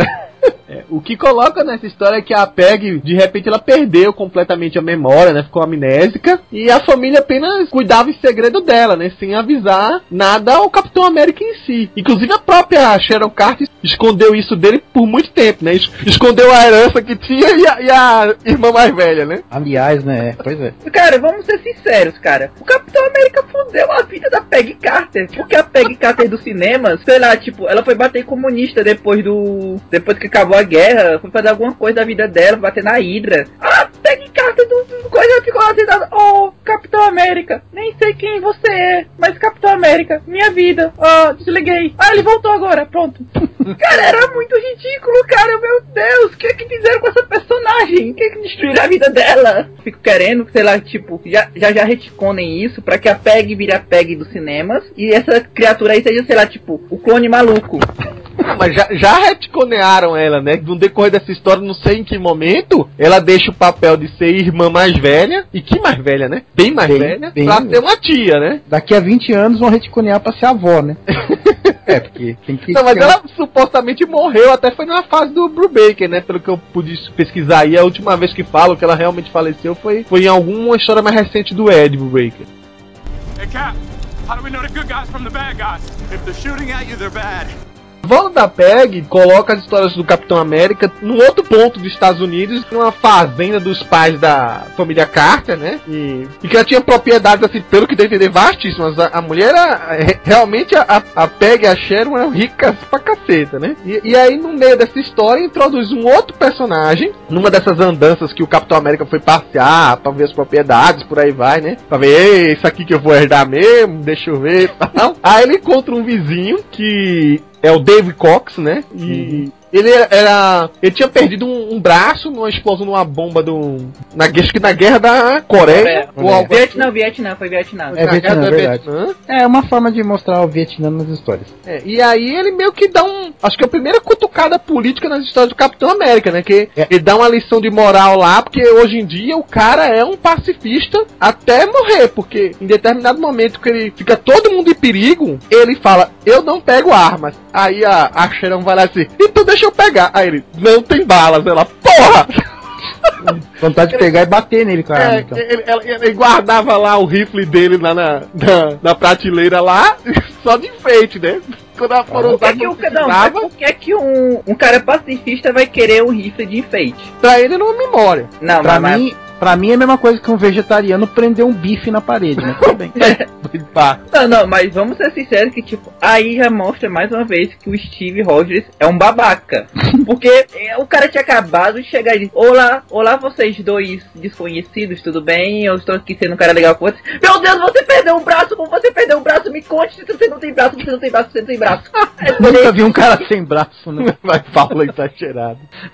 É, e, e aí, nessa história também é quando a gente vê a reunião de fato da. Acho que é a primeira versão da, do Esquadrão da Serpente, né? É. O, o Cobra, que era um outro vilão que existia de outras histórias. Aí sim se alia com o Enguia e com o Vibra. Até então eram os três só. Mais pra frente eu- é, é, esse grupo vai ser ampliado aos poucos, né? E vão atacar o Capitão América lá no interior, né? lá na fazenda lá. E eles invadem justamente a casa do Brian naquele exato momento, né? E começa a treta lá. E o cara, tipo assim, não, não reage, não faz nada. Cabe aos outros dois lidar. Ele, tipo assim, eu não vou reagir violência com violência e acabou. É o, é o protótipo da Sociedade da Serpente, isso daí, né? É, é, usaram personagens temáticos iguais, né? Pois é, porque esse Vibra, eu acho que o que o Englehart gostava dele. Porque primeiro que ele ficou repetindo a origem toda vez. Toda vez chegava, oi, eu sou um publicitário que sabe, sei lá como, manja de, de venenos. E é irmão do Enguia. Aí o Enguia ficava Ai, direto, é, mano, mano fulano, você é meu amigão do, do peito, vamos lá. E ainda tinha o Cobra lá que simplesmente tava passando na prisão, viu os dois fugindo. Ei, quer formar uma equipe? Aí É, juntaram Vê se é cobra, né? Esse cobra é o que vira o rei cobra depois? Acho que é o É. Cobra do, do Mr. Hyde. É, o que vira rei cobra. Ah, sim. Aí o, ainda tem uma parte mais doida nisso aí. É porque eles estão lá, beleza, qual é o nosso plano? Vamos vingar do Capitão América. Como é que a gente fazer isso? Olha, eu vi aqui no jornal que ele tava enfrentando um vilão no estado tal. Aí o cara olha assim, cara, eles só sabiam que o Capitão América estava em um estado, acho que era Virgínia, uma coisa assim. Eles acharam a fazenda da PEG. Você vê como é que é grande, né? Ah, mas aí o boca a boca do povo do interior é pau, né? Você vai perguntando, você chega. Família Carter, né? Vem cá, onde é que tava um cara vestido de azul com as listrinhas vermelha e branca aí? Aí o cara, ah, tá, vai perguntando pra lá e pra cá, chegou. É. Eu acho Além- que eles poderam perguntar um carinha, um carinha de, é, de azul listrado que tava com a prancheta anotando e fazendo o inventário de todo da fazenda. E aí a segunda parte, vamos colocar assim, né? O segundo grande arco do, do Steve Englehart no Capitão América envolve a volta de um vilão clássico, que gera um dos arcos mais absurdos, mais malucos que eu já vi na minha vida. Nossa, viaja. Viajado pra caceta. Se o personagem do Garra Amarela já é estereotipado, o Steve Englehart chutou o balde aqui. Então, vale lembrar que o, o prólogo dessa micro saga aí, ela foi desenhada justamente por um filhinho, não foi só o Buscema, foi o Alan Weiss que desenhou, apresentando uma personagem chamada Sombra da Noite, né? Que ela tinha um. um ela não é- não é poder, né? Ela transformava as pessoas em lobisomens e controláveis por ela. E ela consegue, inclusive, transformar o Falcão em lobisomem. Eu não sei nem o que seria um, fal um falcãozomem, lobicão, sei lá. É, Lobi E fica a parceria da Leila com o Capitão América aí, né? É, a Leila Capitão. Você vê, o Falcão, coitado, é, é, é, tudo bem, ele reclama demais, mas ele tem motivo também, né? E essa Sombra da Noite, na verdade, nessa introdução, uma história só se resolve o problema lá com ela, com os lobisomens dela, ela dá um sumiço, ela pula no despenhadeiro lá, mais pra frente ela vai aparecer e tal. Isso é uma desculpa porque quem é o chefão dela é o vilão Garra Amarela. E o Garra Amarela, ele tinha muita ligação, inclusive, com as histórias do Nick Fury, depois, na época que o Steranko desenhava. Ele é um vilão da Era de Ouro também. Essa saga dele, ele queria muito. eh, Pra ter ideia, o Garra Amarela era um personagem oriental. A história envolve múmias. É, Já múmias- envolveu o lobisomem, né? envolveu o lobisomem, mas faltou o Frankenstein, né? É, porque cara de vampiro ele tinha. Alguns desenhos do Salbucema mostra ele com uns caninos lá meio E ele tinha uns sapsais meio monstrinhos parecendo uns zumbis, né? parecendo zumbi. Ou seja, uma completa história de terror, acho que B seria falar muito, né? É classe C. O que é curioso é que em dado momento, eu não sei se foi nas histórias solos do Capitão América ou dos Vingadores, ou até aquelas histórias do Nick Fury, sei lá, eh, diz que o Capitão América já tinha confrontado o Garra Amarela, só que aí ele revela aqui que aquele Garra Amarela não era o Garra Amarela, era um androide, era um robô, era um, enfim, qualquer outro menos eu, porque eu sou muito mais poderoso que aquela versão. Garra Amarela, no começo, nessa fase, é engraçado que ele foi um personagem meio difícil de reintroduzir, porque todo, tanto no Nick Fury quanto no Capitão América, sempre quando apertam ele na parede, ele fala que não é ele, era uma. Tipo, uma projeção dele, que o verdadeiro estava escondido não sei aonde. É, é aquele garoto chato que quando tá perdendo um jogo ele fala não valeu, era café com leite. não valeu, exatamente.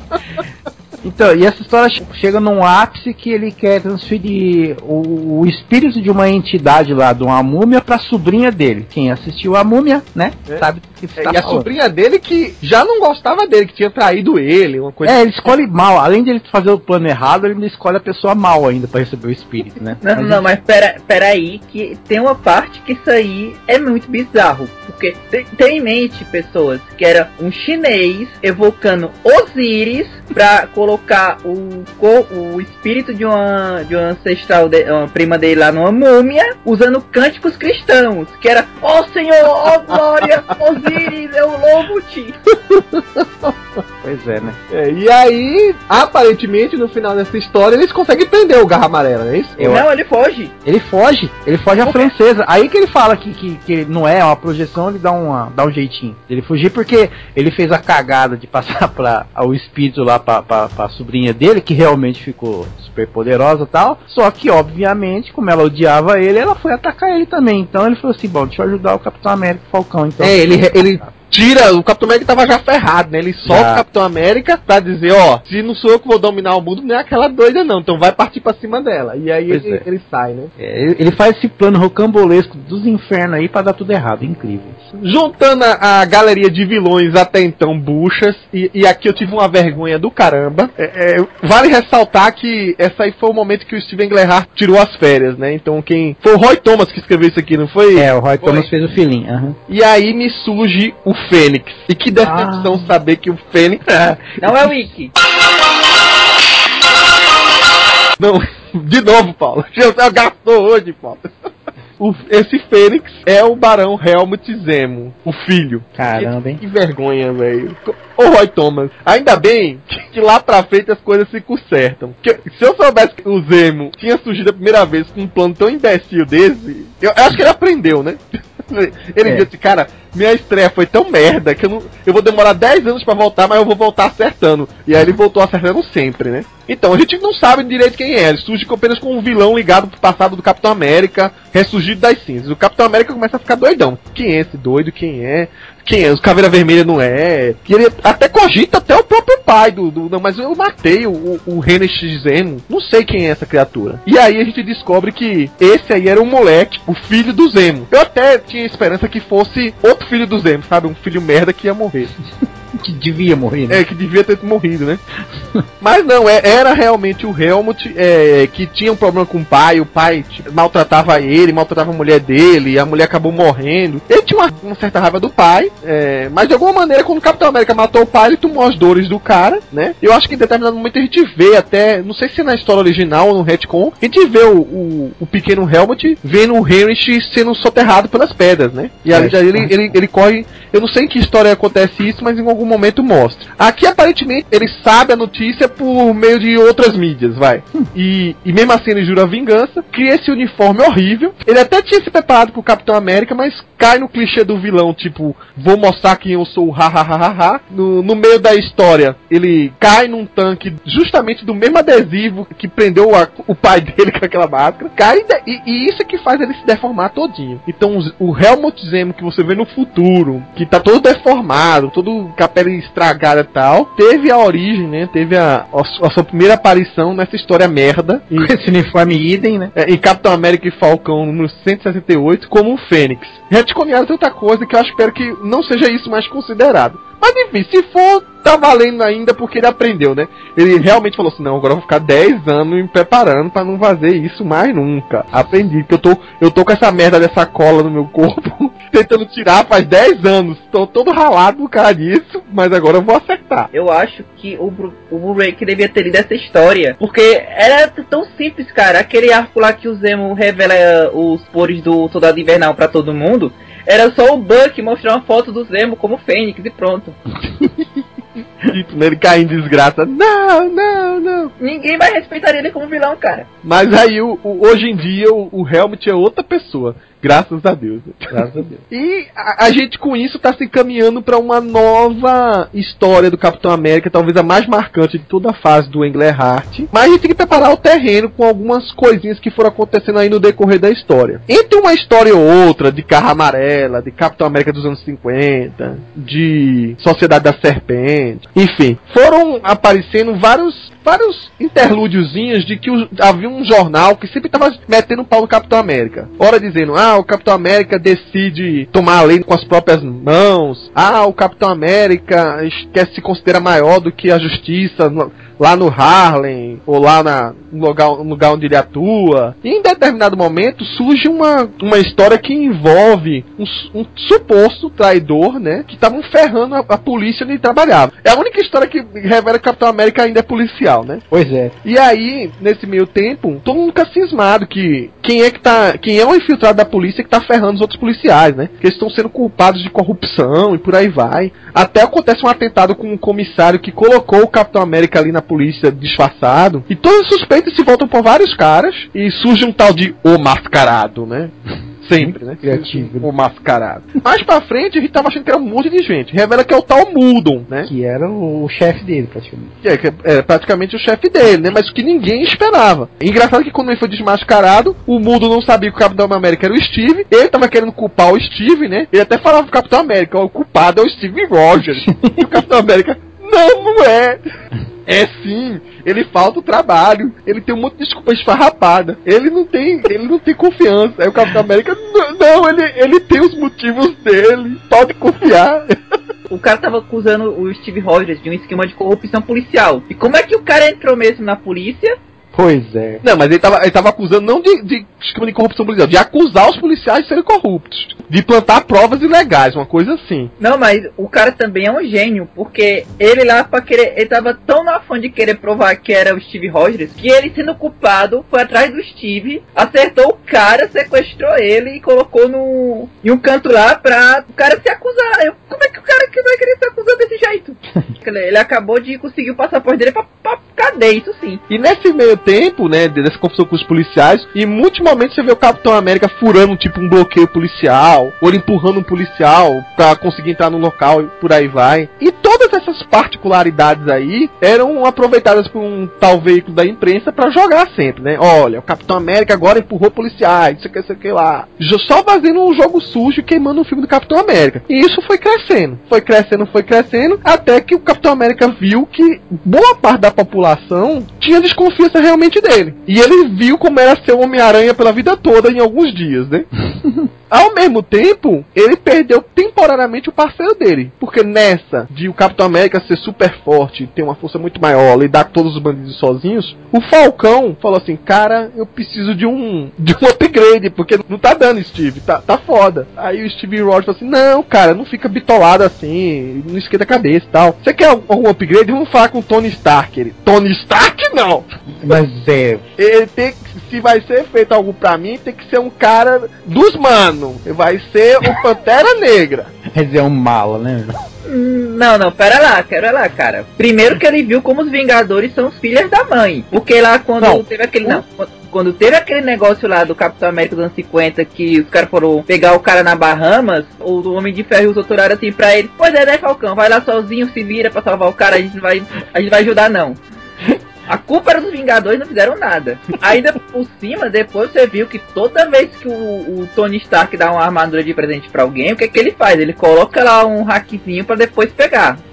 E aí o, o- o Falcão vai lá com a Leila pra Wakanda. Enquanto fica os dois lá tentando elaborar um upgrade pro Falcão, né? Que futuramente vai ser as asas dele. A Leila fica meio enjoada de ficar lá, tipo, reclamando, reclamando, reclamando pra caceta. Aí eu acho que o, o, o fala: Rapaz, vou mandar os meus, os meus empregados passear com ela. Acho que foi na Nigéria, né? Pantera Negra, ele é o rei de Wakanda, o rei. O cara mais fodão do país inteiro. A mulher chega numa sala com arco e flecha, acerta uma flecha na mão do cara. Assim, sabe, encostando nos dedos dele, assim, atrapalhando os planos que nós estávamos conversando, aí ele diz, estou entediada, estou tacando flechas em vocês porque eu estou entediada.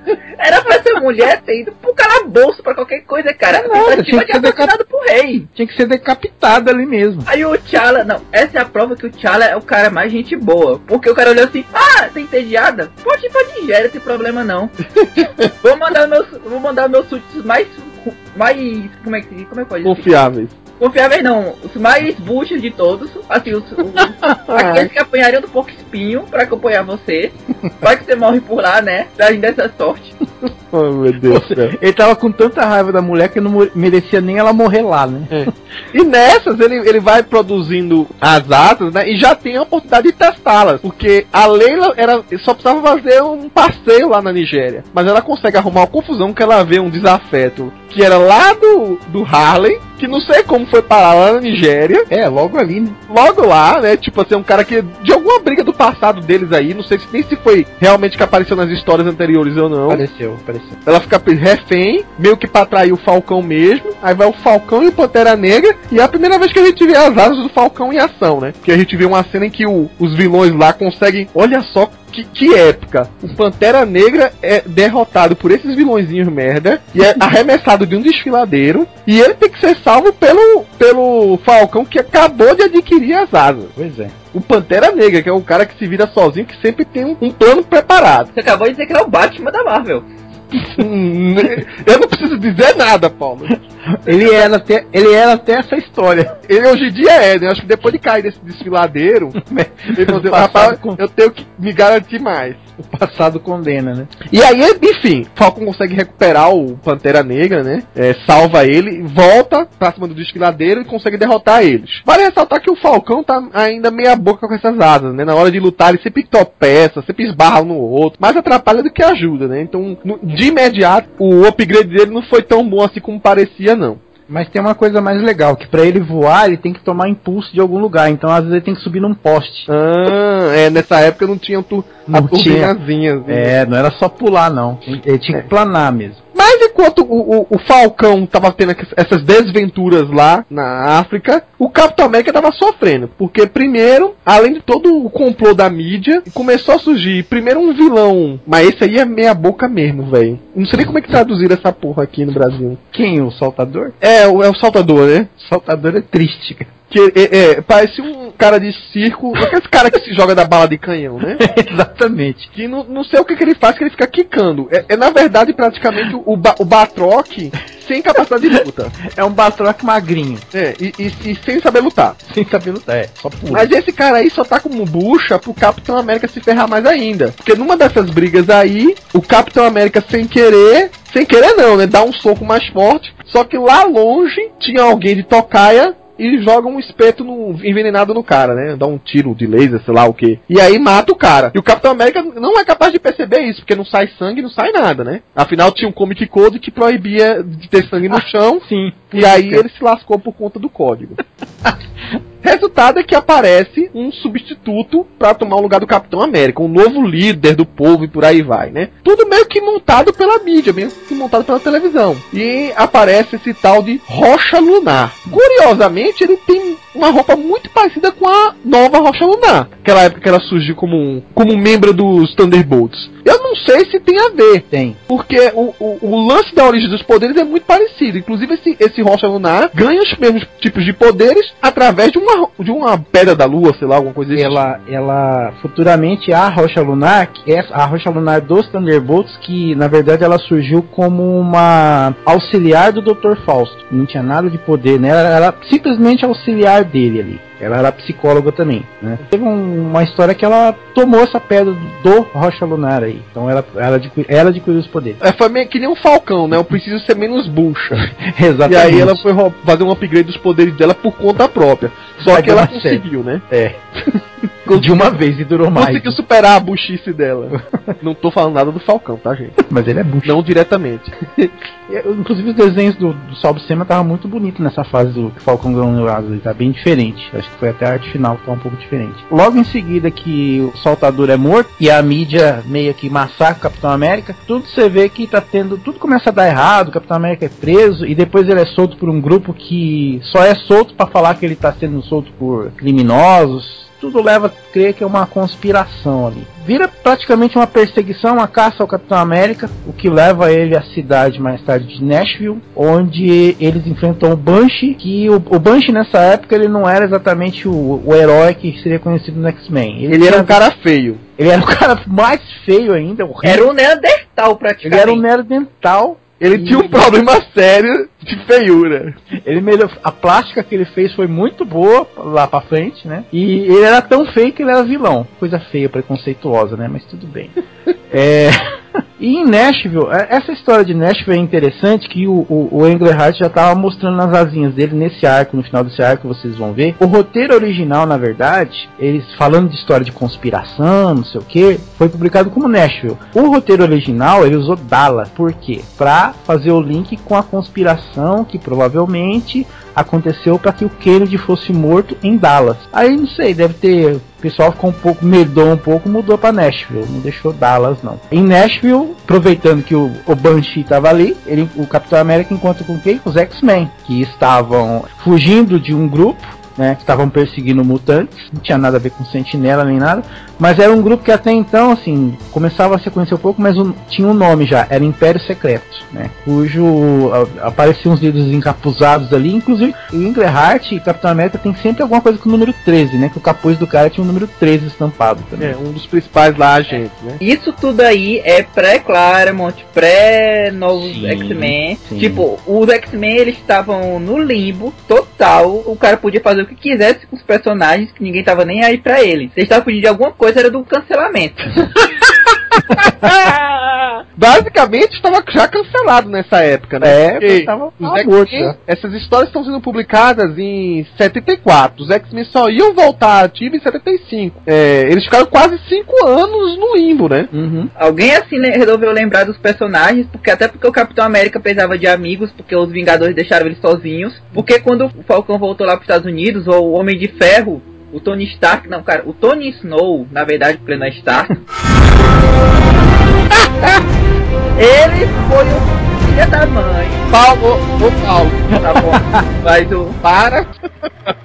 Quem pegou a referência? Vocês vão- ó, Tá quem bom. entendeu a piada entendeu, tá? Tá bom, mas o Tony Stark, ele foi um sacana, que simplesmente ficou lá, dias parado, sentado na cadeira do prédio do, do Falcão, esperando o Falcão. Quando o Falcão chegou, pois é, né? Tu preferiu a Pantera Negra do que a mim. Então vai lá prender o, o, o Capitão América, que eu acho que ele é culpado. Porque eu não vou ajudar, não. Pode ir lá você ver. Vai, vai, vai.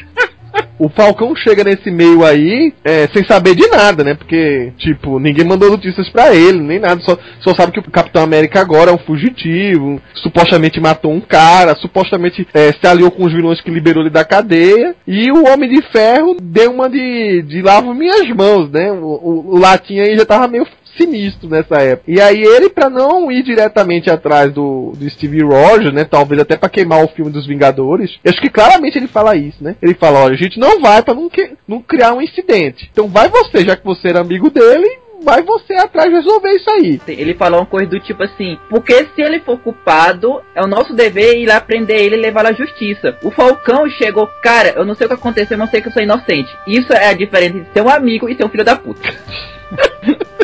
Ai, ai. Essa mistureba aí de X-Men com Falcão e Capitão América induz-se. Aqui quando saiu no Brasil não traduziram isso direito, isso é curioso, mas o- a história original induz que o Xavier, o professor Xavier, ele fica assim um tanto espantado na simbiose que o Falcão tem com a asa vermelha inclusive, e assim Uhum. induz-se a a entender que o Falcão talvez seja um mutante também. Não não é, não batem o martelo nisso, mas jogam assim alto. É, o o Falcão até fica meio assim, né? Peraí, o professor disse que eu sou mutante, só que o Xavier fala: Você pode ser, mas talvez não É. seja. Eu falei: Ótimo, agora deixou o cara noiado, né? Agora, daqui a algumas décadas, você fica pensando nisso ainda pro resto da vida, que nunca foi esclarecido. Não, foi esclarecido depois. O CBR mostrou isso. Eu, eu, eu vou ver se eu acho o link mais tarde. Ah. Mas, cara, essa daí foi mais uma de Steve Rogers babaca. Porque eles encontram os X-Men. Aí o Xavier, olha, metade dos mutantes que eu conheço foram sequestrados, ninguém sabe. Cara, isso não é problema meu, já tô atrás de problemas. Cara, mas a gente tá te ajudando. Eu agradeço a ajuda. Mas não é problema meu, problema de vocês. Ah. Se virem aí. É, Vale ressaltar, e isso é importante, que assim, os X-Men estavam diluídos praticamente, né? Sem revista própria. O Fera tava até com aquela minissérie lá, que inclusive foi a minissérie que o Reglerhart co- começou, né? Já era o o Fera peludo e tinha todo o envolvimento com a corporação Brand. E que inclusive o Englehart vai aproveitar esse gancho para essa história. Os demais mutantes, né? Ele faz assim até uma, re- uma recapitulação de onde cada um estava e como cada um foi pego. Porque supostamente o Banshee atacou o Capitão América não porque era o Capitão América fugitivo, como a gente achava, mas foi muito pelo contrário. Achou que o Capitão América estava atrás dele porque o Império Secreto estava catando mutante e a roda direito. E, e aí ele falou: caramba, é o governo, vai atrás de mim. Então, Ca- Capitão América será que tá com eles ou não? Então vou atacar os caras. E nessa de confusão também, até a própria Shield, a mando do Nick Fury, aparece em determinado momento para meter bala no, no Capitão América, nos X-Men. Eles não têm nem tempo de, de conversar antes, tudo mal e grande mal entendido, trocam farpas para todos os lados, supostamente como se a Shield tivesse também a ver com essa história desse complô que tá culpando o Capitão América e tá caçando mutantes. Que o professor Xavier acha e bota na cabeça do, do Capitão América que eles estão sendo sacaneados pelos mesmos caras. Pera lá, pera lá, pera lá, pera lá. Você dizer que o Xavier botou na cabeça de alguém, é, toma cuidado. Não, não, não é psiquicamente, mas assim, na conversa. Ou não, né? Vai que o Ed Brubaker fez um retcon dessa parte também. Vai que. Já que ele trabalhou com os retcon que o Xavier era sacana, né? Não, mas se o Brubaker tivesse mexido nisso, o Buck ia ter aparecido em algum momento nessa saga. Ah, vá. Vai, continue aí. Então, os mutantes estavam sendo eh, capturados aí pelo Império Secreto, porque naquela época não existia bateria de celular e estavam usando mutantes para fazer bateria para a nave deles, que era a melhor que tinha. Eles não conheceram. Literalmente pegando os mutantes numa, tipo numa roda da felicidade, né? É pena que eles não pegaram o solar, né? Porque ele ia ter bastante energia para a nave deles ali. Era bem mais prático, né? Não, não, cara, a, a gordofobia dessa cena me enoja. Que é Pô, lá numa roda. Aí eles colocam um blob numa cama separado. Só porque o cara é um pouco mais acima do peso. Um pouco mais não, Paulo. O cara ocupava metade daquela roda ali. Não É, é porque é gordofobia, não. O Blob é um, é um mutante que foge dos padrões de racionalidades ali, cara. É, e tem muito mais energia naquela bateria ali também. É. Tem- Então, essa perseguição toda aí, todo o enredo leva até um cenário na Casa Branca, quando Rocha Lunar tá sendo até homenageado ali, todo mundo, tudo coisa política, né? Tudo conspiração tá levando isso daí. Estranhamente ali, quando chegam os heróis, os vilões meio que se estranham. Tipo assim, eu não vou ser entregue e o outro não vai ser entregue, né? Um começa a entregar o outro. Até que o Rocha Lunar pega e começa a entregar os podres no frente da mídia, né? Falando assim, quem que é o traidor, quem que é o político traidor ali. O líder do, do Império Secreto, tem, tínhamos o número 3, depois tinha o número 1, corre pra dentro da Casa Branca e é perseguido pelo Capitão América. Lá dentro é mostrada uma cena no qual não mostra o rosto dele, mas mostra que ele tira o capuz, característico do Império Secreto, e ele comete suicídio. O Steve Rogers fica assim abismado com o que ele vê, porque a pessoa por trás do capuz é algo alguém de alta patente no governo americano. É, é mostrado desta forma, né? Ele fala que é do, do mais alto escritório americano, né? My, é my office. o- Seria o Isso. presidente, né? Que seria o presidente. Não é colocado que era, né? O, na época quem estava sendo escandalizado era o Richard Nixon. É, Apesar de que, na história, literalmente, eu, eu, tô, eu tenho um original em inglês aqui, é citado umas 3, 4, 5 vezes que tem ligação com Walter Gate. Tem mais do que isso, porque se eu não me engano, tá o comitê lá que tava sacaneando o Capitão América, ele se chama era comi é, Comitê para Reaver os Princípios Americanos, que é uma referência ao que tinha lá, o Comitê para a Reeleição do Presidente, que a, a É. sigla parece que era parecida. O Uhum. publicitário que tava lá sa- é, liderando esse comitê, se eu não me engano, ele era Quentin Ha- Hardeman. Hardman. É, que ele era uma referência ao marqueteiro que tava no nesse o escândalo do Altergate chamado H.R. Haldeman. Tipo, uma É. coisa bem cebolinha. Uhum. E ainda por cima. em pelo menos dois momentos na história, eles comentam durante o ataque do, do Império Secreto que o presidente. É, eles perguntam, mas onde está o presidente? Que o presidente não aparece aí. Não, o presidente está na casa de campo deles. Ou seja, o presidente não está na Casa Branca naquela hora. E o cara, ele aparentemente, bem ou mal, o cara conhecia os Paranauê do, da Casa Branca. Porque o cara fugindo na pressa conseguiu chegar no salão oval em um quadro. Exatamente. Uhum. Assim, Não, li- assim, não é pra deixar tão claro, mas É. obviamente que é uma referência bastante clara. é óbvio, só, só não tava citando o nome, né? Mas Uhum. a- a- o protesto tava muito claro ali. Né, não, e não tava escutando o nome na hora, porque o, o próprio Englehart, a gente até já comentou na época da, do podcast da Era de Bronze, na, pra essa história poder passar, ele teve que jurar pro Roy Thomas que não era o Nixon de jeito nenhum, que era só um cara de alto escalão. Aí, mas ele, o Ecklerhart esteve aqui e ele disse a mim, era o Nixon, só quando podia. Não, não tenha dúvida. Não, mas É. pois é, depois de impresso ele saiu contando pra todo mundo. Era o Nixon, era o Nixon. Acho que na, Não, mas- na, na época ele devia auto- autografar a revista dizendo assim: Ah, PS, é o Nixon.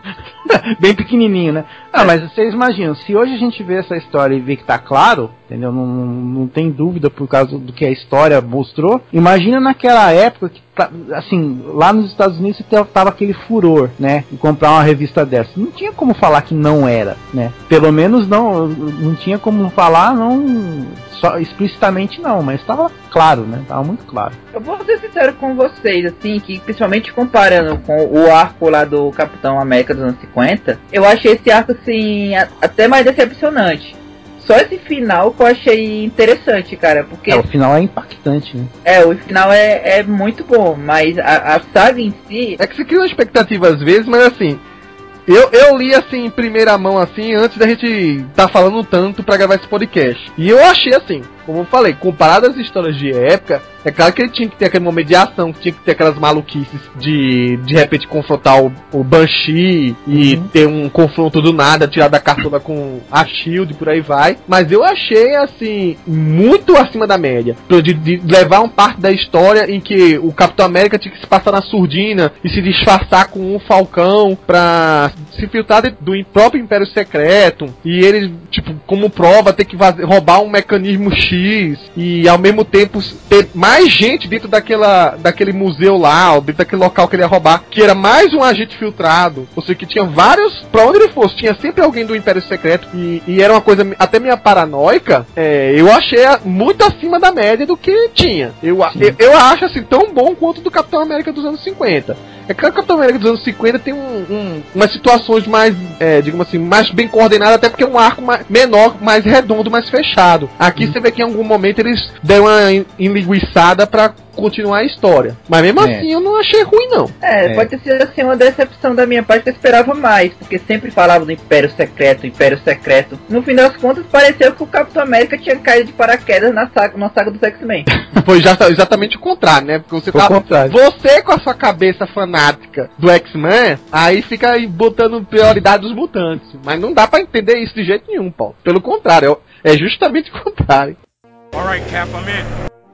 E fechando essa história, e também o, o encadenado que eu tenho aqui do Império Secreto, a gente praticamente vê uma história de recapitulação de tudo que já, pa- já se passou no Capitão América, né? Praticamente sendo contada por todos os seus amigos, né? Pelo Falcão, pelo Visão, Homem de Ferro, Sharon Carter, enfim. Todos ficam relembrando e de alguma maneira ele revitaliza mais uma vez a, a origem do Capitão América, toca em alguns pontos mais fortes do personagem. E praticamente é, pra mim, é um paralelo tão quão igual aquele momento que o Ciclope revive a vida dele toda após a morte da Jean, né? Tipo aquela decepção toda, então vamos fazer um- uma edição de marco até pra atrair novos leitores. E praticamente é isso que é feito, é uma edição inteirinha em homenagem ao, ao que já foi feito no Capitão América antes. É tanto que em algum momento, eu acho que o Englehart aqui, ele fala, né? Tipo, ó, isso não é uma edição que você esperava de ação e por aí vai, mas a gente achou que era importante pra reforçar essa decisão do Capitão América. Porque tinha deixado em aberto se ele ia continuar como capitão ou não, que ele ficou muito decepcionado no final da, do arco. E aqui ele entrega o, o digo assim, o manto, né? Tipo, ó, a América mudou muito, eu, não entendo mais os princípios dela, o, o, inimigo não é tão claro. O uniforme que eu usei para combater o inimigo que drasticamente também era um ícone, não existe mais. Então não tem mais sentido eu ser o Capitão América. E ele abandona o, realmente o uniforme e as revistas do Capitão América e Falcão ficam por um bom tempo realmente sem Capitão América. Uhum. Parte é o Falcão tentando lidar sozinho com as ameaças, e aí ele tem mais uma treta com um daqueles gangsters lá do, do Harlem. Inclusive aparece um, um, um vilão dos X-Men que é totalmente modificado, né? Que é o Lucifer. É o Lucifer. Mudaram tudo da vida dele. O grande ato maléfico desse vilão é roubar uma loja de doces. e ele fica feliz, né? Tipo, ah, tô provando um doce da terra. No Limbo não tinha isso, né? É tão simples agradar o vilão, coitado. Pois é, cara, a primeira coisa que ele fez, literalmente, tipo, mas foi que nem, sei lá, aquele arco do Senhor do Fogo no Homem-Aranha, que ele simplesmente. Todo começou porque ele queria um hambúrguer. E aí, no, no, decorrer dessa história, a gente vê que, na ausência do Capitão América, é, começa a surgir várias outras pessoas que dizem: Ah, não tem Capitão América, mas eu acho que eu poderia ser. E aí, desde pessoas que, sei lá é, eram os fodões da rua, ou era o cara que era vazia muito fisiculturismo, por aí vai, começava a vestir o um manto e eram pessoas normais, eram pessoas que não, não tinham soro do super soldado nem nada. E na primeira ação, por exemplo, ah, eu vou pular em cima dessa corda pra parar aqueles bandidos que estão roubando aquela loja de, sei lá, de posto. Aí ele pula, cai da corda, quebra o braço, aí, ah, acabou minha carreira aqui. Aí um outro cara que se diz Capitão América, ah, vou proteger aquelas pessoas ali. Meu Deus, tem mais pessoas do que eu imaginava. Aí ele é espancado e acaba a carreira dele ali. e aí vai surgindo vários outros Capitães Américas aí no decorrer, né? Detalhe, todos, quando colocam a máscara, ficam idênticos ao Capitão América. O arco final do Steven Gerhardt na revista, e, e, que realmente dá o fim até na, no que a gente pode dizer que é a era de prata do Capitão América, é o momento em que um personagem, um suposto vilão, né, que chama o Arqueiro Dourado, é, meio que força o Steve Rogers a sair da, da sua depressão pós-Império Secreto.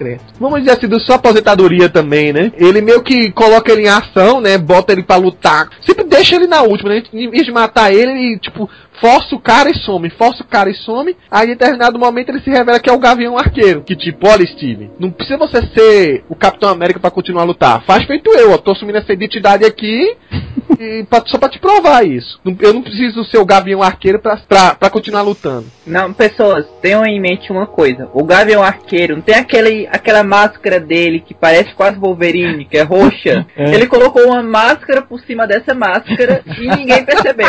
ah, é. Foi desenhista, tá? Parabéns. É, e foi justamente na fase que o Gavião Arqueiro tava meio zoró. Tinha saído dos Vingadores, passou um tempo nos Defensores. É. Não sabia muito o que queria, né? Mas ele tava dando uma lição no Steven Rogers porque sim. E aí o Steven Rogers ficou com aquela pulga atrás da orelha e realmente criou uma outra identidade. Que é a primeira vez que aparece o Nômade. O Nômade sendo o Capitão América, tá? Não o outro Nômade que a gente conhece mais lá pra frente. Esse arco de quatro edições, para mim é bem interessante, porque ao mesmo tempo que trabalha o Steve Rogers com outro, esse outro alter ego, né? Eles se esforçando para criar uma roupa bem maneira, ele todo empolgado, né? A Sharon Carter fula da vida e ele empolgadaço lá, desenhando tal. Aí faz umas merda, né? Cria um uniforme com capa, depois se arrepende porque ele pisa na própria capa, enfim. Ele vai se ajustando até que ele realmente fica sendo o nômade, né? Você tá dizendo que até o pessoal da Pix é, leu essa fase antes de fazer os incríveis? Exatamente, é. eu pensei nisso, Paulo. Todo mundo se baseou nessa fase do Englehart. O cara é um é. gênio.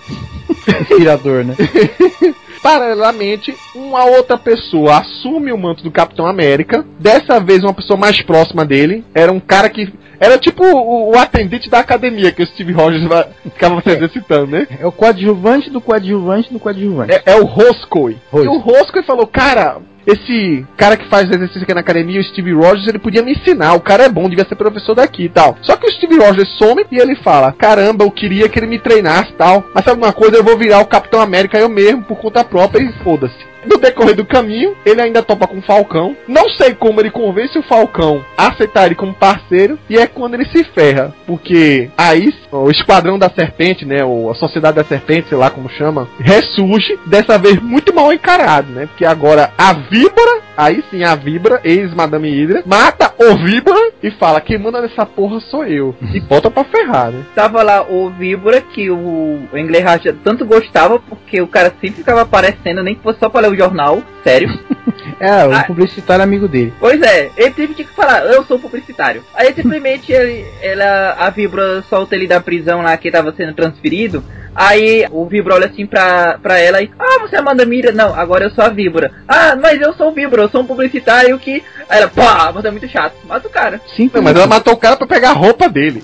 Ela veste a roupa dele. é que se pegasse do enguia, ela escorregava, né? Não, não, só faltou o Enguia olhar assim pra ela, pela roupa, você é a minha irmã que eu não conhecia. Não, o enguia deve ter se borrado todo, porque o uniforme dele é parecido. Falei, putz, ferrou. É só que o Iguia, que é, é o irmão do cara, né? Ele, ele nem desconfia que o Dixon tá morto. Ela dá uma desculpa qualquer, tipo, ah, ele desistiu de ser vilão, foi tirar férias a sete palmos embaixo da terra, enfim. Aí ela libera mais uma mulher, né, da prisão, que é um. É o que futuramente vai ser aquela Madame Piton, né? Alguma coisa desse tipo. É, começa a formar mesmo. Que, é, que tinha uma cobra gigante, algo assim. E, e aí eles formam um novo Esquadrão da Serpente, ou Sociedade da Serpente, enfim, não sei que, qual é a versão que estão traduzindo agora. Daí eles encontram o Esquadrão da Serpente, é- até que lidam com ele, né? Começam a brigar com eles, derrotam eles, mas surge uma ameaça ainda maior. Que é. Que é o Caveira. Eles toparam com Caveira depois em seguida. Eles somem, ele e o Falcão, que tava ali de parceirinho. Asa Vermelha se picou, que não é trouxa, né? E mais tarde tava todo mundo procurando o Falcão, porque ninguém sabia quem é Roscoe, né? Dane se o cara tá vestido de Capitão América não. Todo mundo procurando o Falcão, é. Nem o Capitão América conhecia o cara sabia. Com tantos caras se vestindo Capitão América por aí, o que, que era mais um, né? Então deixa pra lá. Aí procurava o Falcão, procurava o Falcão, cadê o Falcão? Nada do Falcão. Até que quem que finalmente, no final desta fase, ajuda tudo salvar a pátria? Querido Asa Vermelha, que leva lá o Steve Rogers pra cima do edifício e acha lá o Falcão estrupiado e o rosto mais estrupiado e morto também, né? Deve ter sido apanhado pra caramba ali em cima até, até morrer. E é aí que o Steve Rogers vê que cai na real e fala que o Capitão América só pode ser ele mesmo, né? Ele tem que representar e finalmente ele volta a ser o Capitão América, deixa É. essa história de nômade pra lá. E esse vácuo que ele deixou, né, não impedia as pessoas de tentarem substituir ele. Então, enquanto ele não reassumisse o posto, É. ia sempre ter um mané tentando ser o Capitão América e se ferrando. Que E era o que tava coisas com- acontecendo, né? É, e coisas como aquela poderiam acontecer. Isso é interessante, porque é bem antes de qualquer morte de outro super-herói aí. e, e- já mostrava essa ideia de que os substitutos, se não, muitas vezes não equiparam ao, ao que é o herói e podem causar um mal ainda maior, né? Em off, de, sei lá, a Shield acho que achou o uniforme do, do Nômade mais tarde em algum lugar e guardou pra futuramente. né? Deixou lá na caixinha. E o Capitão, eu sei que o Caveira Vermelha ele, ele retira a máscara, né? Ele tava. Sim. Tem duas cenas aí que eu, depois eu quero ver em inglês como é, porque eu li a versão português da Block. Que eu achei muita sacanagem do. que o, ele tinha acabado de achar o Falcão, tava lá todo quebrado, ainda estrupiado lá. Aí ele tinha fa- é, tido aquele discurso de é, eu tenho que voltar a ser Capitão América. Ele vai embora e diz: Você que se vire, eu volto daqui a um tempo pra me trocar. E a impressão que dá, lendo a história, é que ele arrancou a roupa do cadáver e vestiu a roupa do cadáver. Verdade, hein? é uma falta de respeito imensa, né? O Capitão América do Englehart era um tremendo babaca. E, e- e aproveitando, assim. O, o Paulo detesta todo. Ele detesta todo o Capitão América e ele xinga pra cacete. Até o Hart é babaca. o, o, o Paulo, você que tá ouvindo a gente, o Paulo pega um quadrinho, três quadrinhos assim, fora de contexto, aí cola pra gente ver e transforma a, a história, que era pra ser uma história com outra situação, ele consegue converter pra o Capitão América ser um filho da puta. Vou dar um exemplo assim. Tem uma hora que tá uma historinha do Capitão América saindo do escritório do Sam. Quando ele vai lá pra baixo, ele vê o Sam sendo espancado. Ele pensa: Nossa, o Sam tá sendo espancado por mais de cinco caras. Aí o quadril seguinte, o Capitão América retorna pro escritório do Sam. O, o Paulo coloca isso em contexto. Parece que ele deixou o Sam pra morrer, né? Mas não, a, a continuação da história é que ele vai lá para o escritório do Sam, pegar o uniforme dele e lá de cima do telhado ele salta pra bater nos caras, né? Mas segundo o Paulo, não, é um filho da mãe. É o Aquaman. É, va- vale dizer que nesse, fechamento de fase aí, quem tá desenhando não é mais só o Buscema, é o Frank Robbins. né? E dá uma caída federal, né? Ah, dá, porque ele é uma outra pegada, é um outro tipo de estilo. O Salbucema e o Englehart, curiosamente, na mesma época, continuaram a parceria que eles estavam nos defensores, né? Esse- isso aqui acho que vai ser o único contexto vamos ver essa dizer essa frase. Mas deu muita saudade do Sal Buscema, cara. Porque Ah, não, eu não tem cara. comparação. O Sal Buscema tava muito Não, melhor, tava era muito muito, bem escrito. O Franklin Robbins, principalmente, cara, ele é muito. É muito maluco, cara. Eu mostrei um desenho É, mas- do, do Nômade correndo. Cara, tipo, vocês são onda por Ah, é verdade. Vou, vou colocar aí pra vocês verem. Parece que o Pois é, cara tá cara. de borracha, né? Exatamente. É, o, o Frank Robbins ele tem uma arte legal, mas o, o Frank Robbins ele vem mais da escola de charge. Apesar que ele desenhava o Sombra antes na DC, mas era outra pegada. É, ele pra história de super-herói do jeito que é, o gênero não é legal. E, e até ele, acho que eu, eu li numa entrevista uma vez, até ele admite isso. Vale ressaltar que, apesar do Englehart só começar na 153 por aí, o Sal Buscema ele já vem bem de antes na história dos cap do É. Capitão América, né? Então, mais do que justo nomear essa fase como sendo Englehart barra Sal Buscema, tá? Mas sem dúvida é a dupla dinâmica, né? O Exato. parceiro ideal do Englehart é o Salvo O- Uma última coisa que eu quero comentar aqui sobre o Nômade é a briga que ele tem com a gangue de galináceos. Puta, é o. É, como é que é o nome do cara lá? Galo. Galo Negro? Não Galo o. Jackson, não, ah não.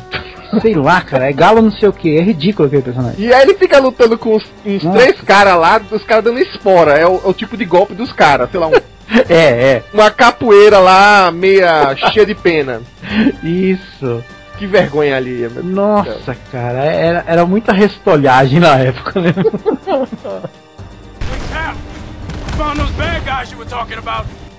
Bom, e aí esse, esse lance do Caveira Vermelha, ele aparece inicialmente como um cara que é encapuzado, mais um encapuzado comandando a- o Esquadrão da Serpente, né?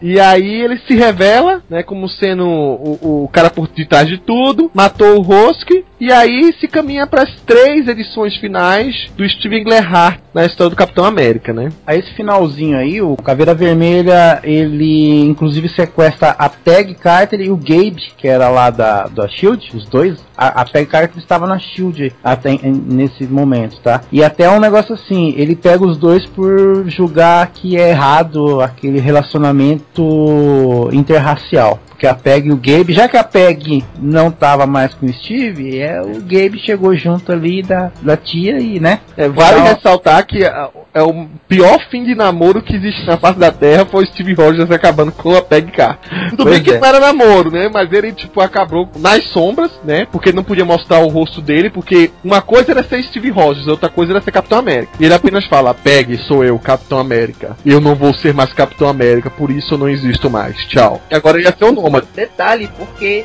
desde o começo, sei lá, nós temos que contar pra Peg que nós estamos namorados. Não, ela não sabe que eu sou o Capitão América, a gente pode se pegar à vontade na frente dela. É só outra máscara.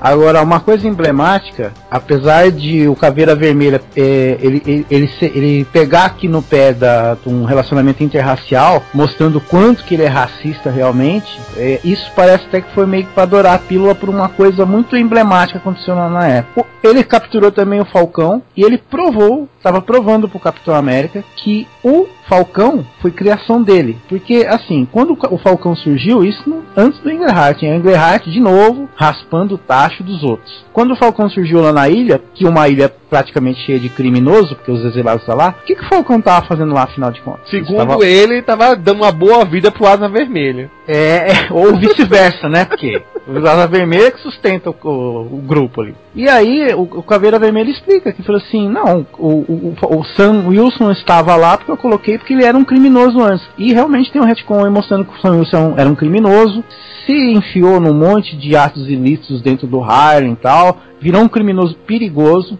realmente. Isso futuramente vai ser explorado até como um- o lado psicológico dele, como se fosse uma, uma dupla identidade, né? E o Caveira Vermelha fala assim, não, tu- ele tava ali por para você justamente encontrar ele, tornar seu parceiro e ficar do seu lado ali, porque ia ser o meu espião do lado do Capitão América. Essa é a ideia que ele quer passar. Mas ele não sabia, o Falcão, né? É, ele, assim, dá a ideia de que ele não sabia. Realmente, entendeu? Mas o Caveira Vermelha demonstra que pode fazer o que quiser com o Falcão. Inclusive, ele faz o Falcão imitar uma galinha.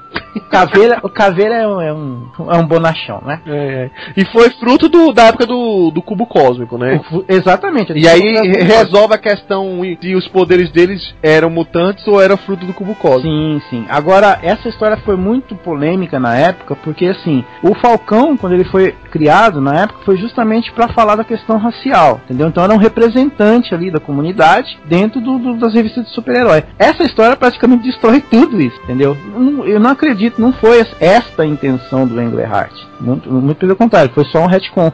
Mas deu um certo burburinho na época, porque todo mundo falou assim: Poxa, quer dizer que o cara é negro é vilão? Entendeu? Ficou essa má impressão aí. Talvez até ele incutiu esse negócio da, da questão de, de- do Caveira ser contra também o namoro da, do Gabe com a Peg, um pouquinho para adorar um, pra aliviar um pouco a barra, mas o que mais pegou foi isso aí. Foi bem, foi bem criticada, inclusive, essa história na época. Apesar de depois todo mundo baixar a bolinha e querer o Englehart de volta, né? O que não aconteceu depois no título.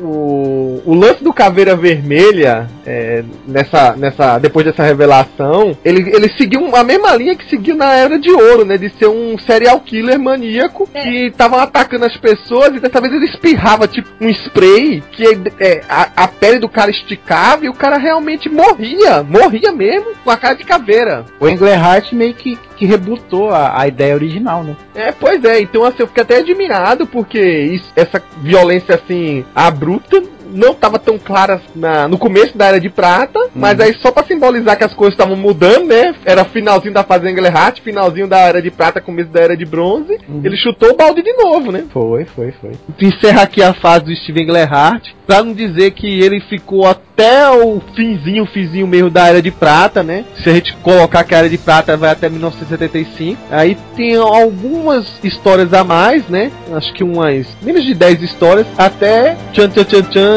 ter a volta de Jack Kirby em Capitão América. Mas isso vai ficar para outro podcast, obviamente. A gente vai encerrar por aqui e até o próximo Inominata 66.